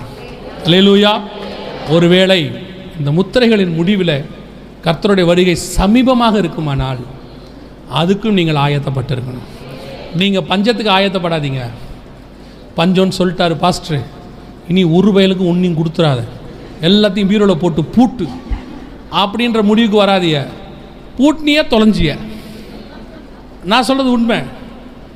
வாரி இறைத்து விருத்தி அடைந்தாரும் உண்டு. அதிக பிசினுத்தனம் பண்ணி ஆமாம் அவ்வளோதான் நம்மளால் எவ்வளோ சாப்பிட முடியுமோ சாப்பிட்டு மிச்சத்தை என்ன செஞ்சிடணும்? யாருக்காவது கொடுங்க. நீங்கள் கொடுக்க கொடுக்க பரலோகம் உங்களுக்கு கொடுத்துக்கிட்டே இருக்கும். பரலோகம் ஒரு நாளும் அடைபடாது தடைபடாது. பரலோகத்துக்கு லாக்டவுனே கிடையாது. அங்கே எல்லாமே டுவெண்ட்டி ஃபோர் ஹவர்ஸ் தான். இரவும் பகலும். லீலூயா இதெல்லாம் வெளியே நடக்கும். பார்த்துக்கிட்டே இருங்க. அவைகளுக்கு நடுவில் கர்த்தர் எப்படி உங்களை போஷிக்கிறாருங்கிறதையும் பார்த்துக்கிட்டே இருங்க. இவைகளுக்கு நடுவில் கர்த்தர் எப்படி மீட்க வராருங்கிறதுக்கும் காத்திருங்க. வெகு சீக்கிரத்தில் ஆண்டவர் வரப்போகிறார். இனி காலம் ஆயத்தப்படுங்க பரிசுத்தமாக்குங்க. சும்மா நிர்விசானமாக இருக்காதீங்க. இதெல்லாம் எச்சரிப்பின் காலம். நம்ம கத்தர் கிருபை அந்த எச்சரிப்பின் காலத்தை கொடுத்துருக்கிறாரு. இந்த கொரோனா வராமல் வருக வந்துருந்துச்சுன்னா நான் நம்புகிறேன் சபையில் பத்து பர்சன்ட் கூட வந்திருக்காது. இன்றைக்கி சபைக்குள்ளே ஒரு உணர்வு வந்திருக்கு. ஜனங்க சபைக்கு ஓடி வராங்க. ஒரு பயம் வந்திருக்கு நான் சொல்லுவேன். கர்த்தரை பற்றின பயம் அவங்களுக்கு வந்திருக்குது. எத்தனையோ பேர் ஞானஸ்தானம் எடுக்காமல் தள்ளி போட்டவங்களாம் ஓடி வந்து கேட்குறான் பாஸ்டருக்கு ஃபோன் பண்ணி கேட்குறான் பாஸ்டர் ஞானஸ்தானம் கொடுப்பீங்களா? எப்பா சபை மூடி இருக்கு எப்படியாவது கொடுங்க. திறந்துருக்கும் போது உன்னை எப்படி கூப்பிட்டோம்? வாடா வாடானா? வர்றதில்ல. கர்த்தர் பேசட்டும். இப்போ யார் பேசுனா? என்ன வேகம் இப்போ? நிறைய பேர் இருக்கான். நம்ம பேசும்போது கதறும் போது ஒன்றும் தெரில இப்போ ஃபோன் பண்ணி ஃபோன் பண்ணி வெளிநாட்டிலேருந்து பாஸ்டர் நிலைமை எப்படி போகுது? நான் வானிலை அறிக்கையை வாசிட்டு இருக்கிறேன் உனக்கு. சொல்லும் போது மனம் திரும்பல. எத்தனை பேர் கேட்குறாங்க தெரியுமா? பாஸ்டர் அந்த ஞானஸ்தானம் கொடுக்குறவங்க யாராவது இருக்கிறாங்களா? நான் சொன்னேன் அமேசானில் தேடிப்பார் சபை திறந்துருந்து தொட்டியை வச்சு தண்ணியை வச்சுக்கிட்டு தலை கிடைக்குமா தலை கிடைக்குமான்னு எத்தனை பாஸ்டர் தேடினாங்க. ஒரு வயலும் வரல ஞானசானம் எடுத்து ஒப்பு கொடுக்குறியான்னு கேட்டாலும் ஒப்பு கொடுக்கறதில்ல. முரண்டு பிடிச்சி பார்த்துக்கிட்டே நிற்கிறது பக்கத்து வீட்டுக்காரன் செத்த உடனே ஃபோனு எப்போ ஃபஸ்ட்டு நம்ம ஞானஸ்தானம் எடுக்கலாம்? ஏன்னா இவனுக்கு பயம் வந்துருச்சு. வ- வந்துருச்சு தட்டிரும் போல். ஞானஸ்தானம் எடுத்தால் தான் பரலோகத்து போவான். நீ ஞானஸ்தானம் எடுத்தாலும் போக மாட்டேன். ஒழுங்காக மனம் திரும்பி தான் கத்த ஞானஸ்தானம் எடுக்க சொன்னார். பயந்தெல்லாம் ஞானஸ்தானம் எடுக்கக்கூடாது. மனம் திரும்பி பாவ மன்னிப்புக்கென்று ஞானஸ்தானம் எடுக்கணும். லேலூயா நம்முடைய ஆண்டவர் வெகு சீக்கிரத்தில் வரப்போகிறார். இனி காலம் செல்லாது. பூர்ண ரட்சிப்படைங்க பாவ மன்னிப்பை பெற்றுக்கொள்ளுங்க. ஞானஸ்தானத்துக்கு ஒப்பு கொடுக்காதவங்க ஞானஸ்தானத்துக்கு ஒப்பு கொடுங்க. உங்கள் ஊழியக்காரங்களை கேளுங்க. எவ்வளவு சீக்கிரம் ஆயத்தப்பட முடியுமோ அவ்வளோ சீக்கிரம் என்ன செய்யுங்க? ஆயத்தப்படுங்க. லேலூயா நம்ம ஜோம் பண்ண போகிறோம். எல்லா கண்களை மூடுவோம். இந்த அஞ்சு நிமிஷம் தான் இந்த மொத்த கூட்டத்தினுடைய இம்பார்ட்டண்ட்டான நேரம். யாருமே பேச வேண்டாம். வேதம் சொல்லுகிறது நம்மை நாமே நிதானித்து அறிந்தோமானால் நாம் நியாயம் தீர்க்கப்படும் ஒன்று குருந்தியர் பதினொன்றில் பதினொன்றில் வசனம் சொல்லுது. உங்களை ஆராய்ந்து பாருங்கள் ஒருவேளை இந்த ராத்திரி வேளை கர்த்தருடைய வருகையின் நாளாக இருக்குமானால் அந்த மறுரூபம் ஆகிற கூட்டத்தில் நான் இருப்பேனா? என் ஆவி ஆத்மா சரீரம் அதுக்கு ஆயத்தமாக இருக்கிறதா? அந்த சர்வ வல்லமை உள்ள தேவனை பாவத்தை பார்க்க மாட்டாத சுத்த கண்ணனை அந்த பரிசுத்தமுள்ள தேவனை சந்திக்க என்னால் போக முடியுமா? இங்கிருந்து எந்த தீர்க்க தரிசனமும் தேவையில்லை. உங்களுக்குள்ள இருக்கிற ஆவியானவரே தீர்க்கதரிசி. அவரே உனக்கு உணர்த்துவார். அவரே கண்டித்து உணர்த்துவார்னு இருக்கு. உங்களை ஆராய்ந்து பாருங்க. எந்த இடத்துல வருகைக்கு தடையா இருக்குது? கண்களின் இச்சையா? ஜீவனத்தின் பெருமையா? மாம்சத்தின் இச்சையா? பொருளாசையா? மண்ணாசையா? கோவமா? மூர்க்கமா? கலாத்தியர் அஞ்சில் சொல்லியிருக்கிற மாம்சத்தின் கிரியைகளா? எது தடையா இருக்குன்னு பாருங்க. உங்களுக்கு தெரியும். உங்களுக்கு மனசாட்சியில் சூடுண்டவனுக்கு மட்டும்தான் அவன் பாவம் தெரியாது. சபைக்குள்ளே இருக்கிற விசுவாசிகள் தேவனுடைய பிள்ளைகள் உங்களுக்கு தெரியும் உங்கள் பலகீனம் என்னன்னு. நீங்கள் பலகீனத்தை ஒத்துக்கிட்டீங்கன்னா நல்லது. தேவ சமூகத்தில் உங்களை ஆராய்ந்து பாருங்கள் இந்த ரெண்டு நிமிஷத்தை பயன்படுத்தி கொள்ளுங்க. ஒருவேளை வருகை இன்னைக்கு இருக்குன்னா நம்ம பண்ணுற இந்த ஜெபம் தான் கடைசி ஜெபம். இதுதான் கடைசி ஆயத்தம். ஒருவேளை வருகை இருக்குன்னா அப்படி ஒரு வாய்ப்பை கத்திர நீங்கள் நமக்கு தந்திருக்கிறார். இவ்வளோ பேர் வந்திருக்கிறீங்க. என்னுடைய ஆசை நான் விசுவாசிக்கிறேன். கர்த்தர் வரும்போதும் இவ்வளோ பேரும் அப்படியே போகணும். எவ்வளோ பேர் சபைக்கு வரோங்கிறது முக்கியமே இல்லை. எவ்வளோ பேர் சபையிலேருந்து பரலோகத்துக்கு வரோங்கிறது தான் முக்கியம். சபைக்குள்ளே வந்த ஒருத்தன் கூட மிஸ்ஸே ஆகக்கூடாது. எங்க சபைக்குள்ள காலை வச்சுட்டா அவன் பரலோகத்துக்கு போவாங்கிற நிச்சயம் வரணும். ஒரு ஸ்கூல்காரன் கா ஒரு அஷூரன்ஸ் கொடுக்குறான். என் பள்ளிக்கூடத்தில் படிக்க வை ஹண்ட்ரட் பர்சன்ட் பாஸ் பண்ண வைக்கிறேன். ஒரு ஹாஸ்பிட்டல்காரன் சொல்கிறான் என் ஹாஸ்பிட்டலுக்கு கூட்டு வா அவனை பிழைக்க வைக்கிறேங்கிறான். நம்ம ஏன் சொல்லக்கூடாது? என் சபைக்குள்ளே வா உன்னை பரலோகத்துக்கு கூட்டு போகிற அளவுக்கு நான் ரெடி பண்ணி விடுவேன் அப்படின்னு. என் சபைக்குள்ளே வந்தால் நூறு பர்சன்ட் அவன் பரலோகத்துக்கு கொண்டு போவேன். அந்த அளவுக்கு வசனத்தில் அவனை ஆயத்தம் பண்ணுவேங்கிற நிச்சயம் சபைக்கு இருக்கணும். நீங்கள் தேவ சமூகத்தில் ஒப்பு கொடுத்து உங்களை ஆராய்ந்து பாருங்கள் அதே வேளையில் எல்லா கண்களையும் மூடியிருப்போம் நான் ஒரே ஒரு கேள்வியை கேட்க விரும்புகிறேன் நான் இது வரைக்கும் இந்த வருகையை பற்றிலாம் கேட்டிருக்கிறேன். ஆனால் ஞானசானம் எடுக்காமல் தள்ளி போட்டுக்கிட்டே போயிட்டேன். ஆண்டவர் வரப்போகிறாரு முடிவு காலம்னு எனக்கு தெரிஞ்சிருச்சு. இனி நான் தாமதிக்க விரும்பலை. என்ன ஞானசானத்துக்கு தண்ணியில் மூழ்கி எடுக்கிற ஞானசானம் பிதா குமாரன் பர்சுத்தாவின் நாமத்தினால. குழந்தையில் எடுத்த ஞானசானம் ஞானசானம் கிடையாது. அதை பைபிள் சொல்லலை அதை அங்கீகரிக்கவும் இல்லை. அது மனுஷன் உண்டாக்குனதான ஒரு உபதேசம். தண்ணியில் மூழ்கி எடுக்கிற ஞானஸ்தானத்துக்கு என்னை நான் ஒப்பு கொடுக்குறேன் அப்படின்னு சொல்கிறவங்க யாராவது இருந்தால் உங்கள் வலது கரத்தை உயர்த்துங்க நான் உங்களுக்காக ஜெபிக்க போகிறேன். இன்னும் நான் தண்ணியில் மூழ்கி ஞானஸ்தானம் எடுக்கலை என்ன இந்த ஞானஸ்தானத்துக்கு ஒப்பு கொடுக்குறேன்னு சொல்கிறவங்க யாராவது இருக்கிறீங்களா? நல்ல கரங்களை உயர்த்துங்க. இது உங்களுக்கு நீங்கள் தேவனுக்கு நேராக கொடுக்கறதான ஒரு பொருத்தனை. உங்கள் நிமித்தம் பரலோகம் சந்தோஷப்படும். வேற யாராவது இருக்கிறீங்களா? நான் உங்களுக்காக ஜெபம் பண்ண போகிறேன். கண்களை திறந்து நீங்கள் யாரும் பார்க்க வேண்டாம். எல்லா கண்களை மூடி நீங்கள் ஜெபம் பண்ணுங்க. ஆண்டவர் உங்ககிட்ட பேசினா மட்டும் நீங்கள் கரங்களை உயர்த்தினா போதும். ரெண்டு பேர் இருக்கிறாங்க. வேற யாராவது இருக்கிறீங்களா? சரி இந்த ரெண்டு பேரும் கூட்டம் முடிஞ்ச உடனே ஊழியக்காரங்களை வந்து பார்த்துட்டு போங்க. என்ன செய்யணும்னு அவங்க சொல்லுவாங்க. அவங்க சொல்கிறத நீங்கள் செய்யுங்க. கரங்களை கீழே போடுவோம். நாம் செபிக்க போகிறோம். நான் இந்த வருகைக்கு ஆயத்தப்படாமல் தான் இருந்தேன். வசனம் கேட்டேன் ஆனால் எனக்குள்ள ஒரு நிச்சயம் இல்லாமல் இருந்தது. இன்றைக்கி கத்தர் என் கூட பேசி இருக்கிறாரு நான் கைவிடப்பட்ட கூட்டத்தில் இருக்கக்கூடாது. நானும் என் வீட்டாருமோ வென்றால் நாங்கள் முழு குடும்பம் எடுத்துக்கொள்ளப்படணும். கைவிடப்பட்ட கூட்டத்தில் இருக்கிறதுக்கு நாங்கள் சர்ச்சுக்கு வரல. நாங்கள் எடுத்துக்கொள்ளப்படுறதுக்காக தான் சபைக்கு வந்திருக்கிறோம். எங்களை தாழ்த்துறோம். ஆண்டவர் எங்களை எடுத்துக்கொள்ளப்படணும் அப்படி ஜெபிக்க விரும்புகிறவங்க மட்டும் உங்கள் கரங்களை ஆண்டவருக்கு நேராக உயர்த்தி. எப்படி ஆகிலும் அந்த இமை பொழுது நாங்கள் விட்டுறக்கூடாது. எல்லா கண்களுக்கு முன்பாக நிறைவேற தொடங்கிருச்சு. இனி காலம் செல்லாது. ஆண்டவருடைய வருகை மிக சமீபம். என் ஆவி ஆத்மா சரீரம் தேவக்கரத்தில் ஒப்பு கொடுக்குறேன். அவர் வரும்போது அந்த இமை பொழுதில் மறுமாக கூட்டத்தில் நான் காணப்பட வேண்டும். ஒப்பு கொடுக்குறவங்க எல்லாம் கரங்களை உயர்த்தி ஜோம் பண்ணுங்க. ஒரு அஞ்சு நிமிஷம் மட்டும். நம்ம கடைசியாக ஜோம் பண்ண போகிறோம். கரங்களை உயர்த்தி ஆண்டவர்கிட்ட சொல்லுங்க ஆண்டவரே நீர் வரும்போது மர்வமாகிற கூட்டத்தில் நான் மாத்திரம் அல்ல ஆண்டவரே. நோவா தன் குடும்பத்தை ரட்சிக்கும்படி ஒரு பேழையை உண்டு பண்ணினான். நான் என் குடும்பமாக எடுத்துக்கொள்ளப்படணும். ரட்சிக்கப்படாத கணவன் இருந்தால் ரட்சிக்கப்படாத மனைவி இருந்தால் ஜோ பண்ணுங்க. என் கணவன் ரட்சிக்கப்படணும் ஆண்டவரேன்னு சொல்லுங்க. ஒருவேளை உன் பெற்றோர் ரட்சிக்கப்படாமல் இருந்தாங்கன்னா அவங்களுக்காக ஜோ பண்ணுங்க. ஆண்டவரே அந்த முழு குடும்பம் ரட்சிக்கப்படணும்ப்பா. ஒப்பு கொடுப்போமா? ஒப்பு கொடுத்து ஜோம் பண்ணுவோமா? எங்கள் சர்வ வல்லமை உள்ள தகப்பனே அருமையான நாளுக்காக உமக்கு நன்றி. ஆண்டவரே எங்கள் கரங்களை உயர்த்தி ஜெபித்து கொண்டிருக்கிற ஒவ்வொரு சகோதரனுக்காகவும் சகோதரிக்காகவும் நாங்கள் ஜெபிக்கிறோம். எங்கள் சபைக்கு வந்த இவர்கள் குடும்பம் குடும்பமாக எடுத்துக்கொள்ளப்பட குடும்பம் குடும்பமாக எடுத்துக்கொள்ளப்பட கத்தர் கிருப பாராட்டுங்கப்பா. எங்கள் சபைக்குள்ளே காலை வச்ச ஒரு ஆத்மா கூட நரகத்துக்குள்ளே காலை வச்சிடவே கூடாது ஆண்டவரே. மீ கொல்லிக்கு தப்புன அந்த நெருப்புக்கு தப்புன கொல்லியை போல இந்த உலகத்துக்கு தப்பி எங்களுடைய சபைக்குள்ளே வந்த அந்த ஆத்மாவை நாங்கள் தவற விட்டு விடவே கூடாது ஆண்டவரே. எப்படியாகிலும் கொண்டு போய் பரலோகத்தில் சேர்க்கிற பொறுப்பை எங்களுக்கு தந்திருக்கிறீங்க ஆண்டவரே.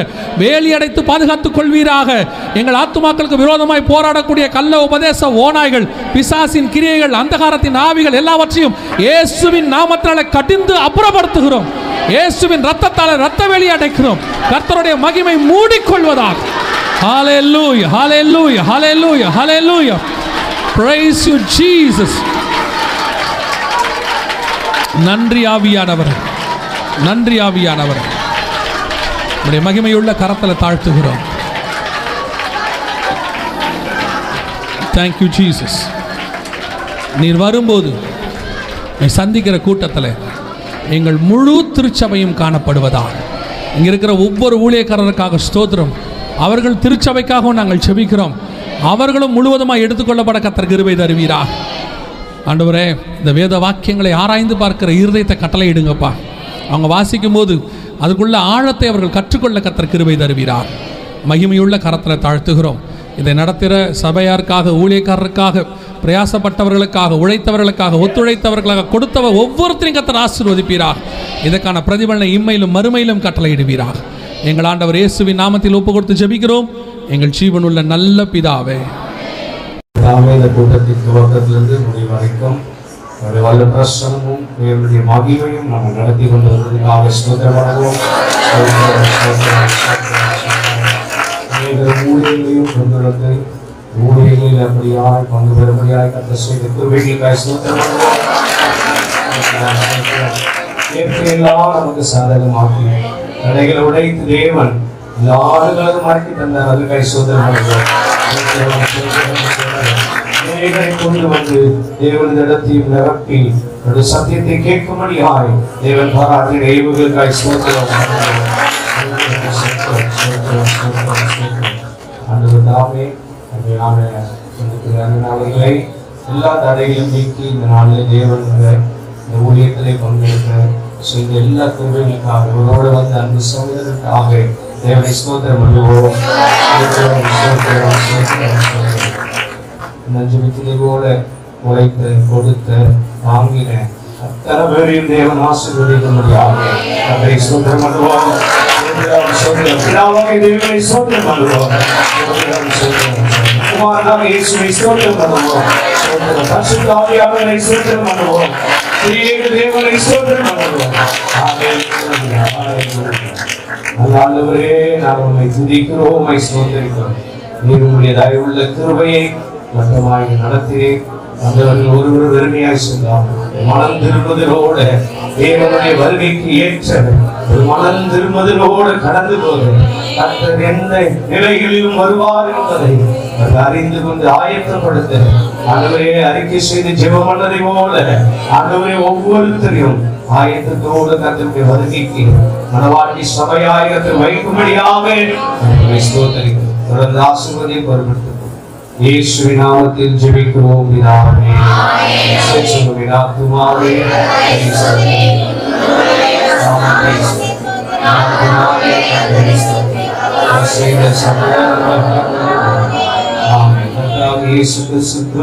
பிதாவாகிய தேவனுடைய அன்பும் பரிசுத்த ஆவியாருடைய வழிநடத்தலும் பாதுகாப்பும் பராமரிப்பும் இன்று சதாக்காலம் நம்மோடு இருந்து பூமியில் இருக்கிற ஒவ்வொரு பரிசுத்தவான்களோட தங்கி இருப்பதாக அதிலே சொல்லுவோம்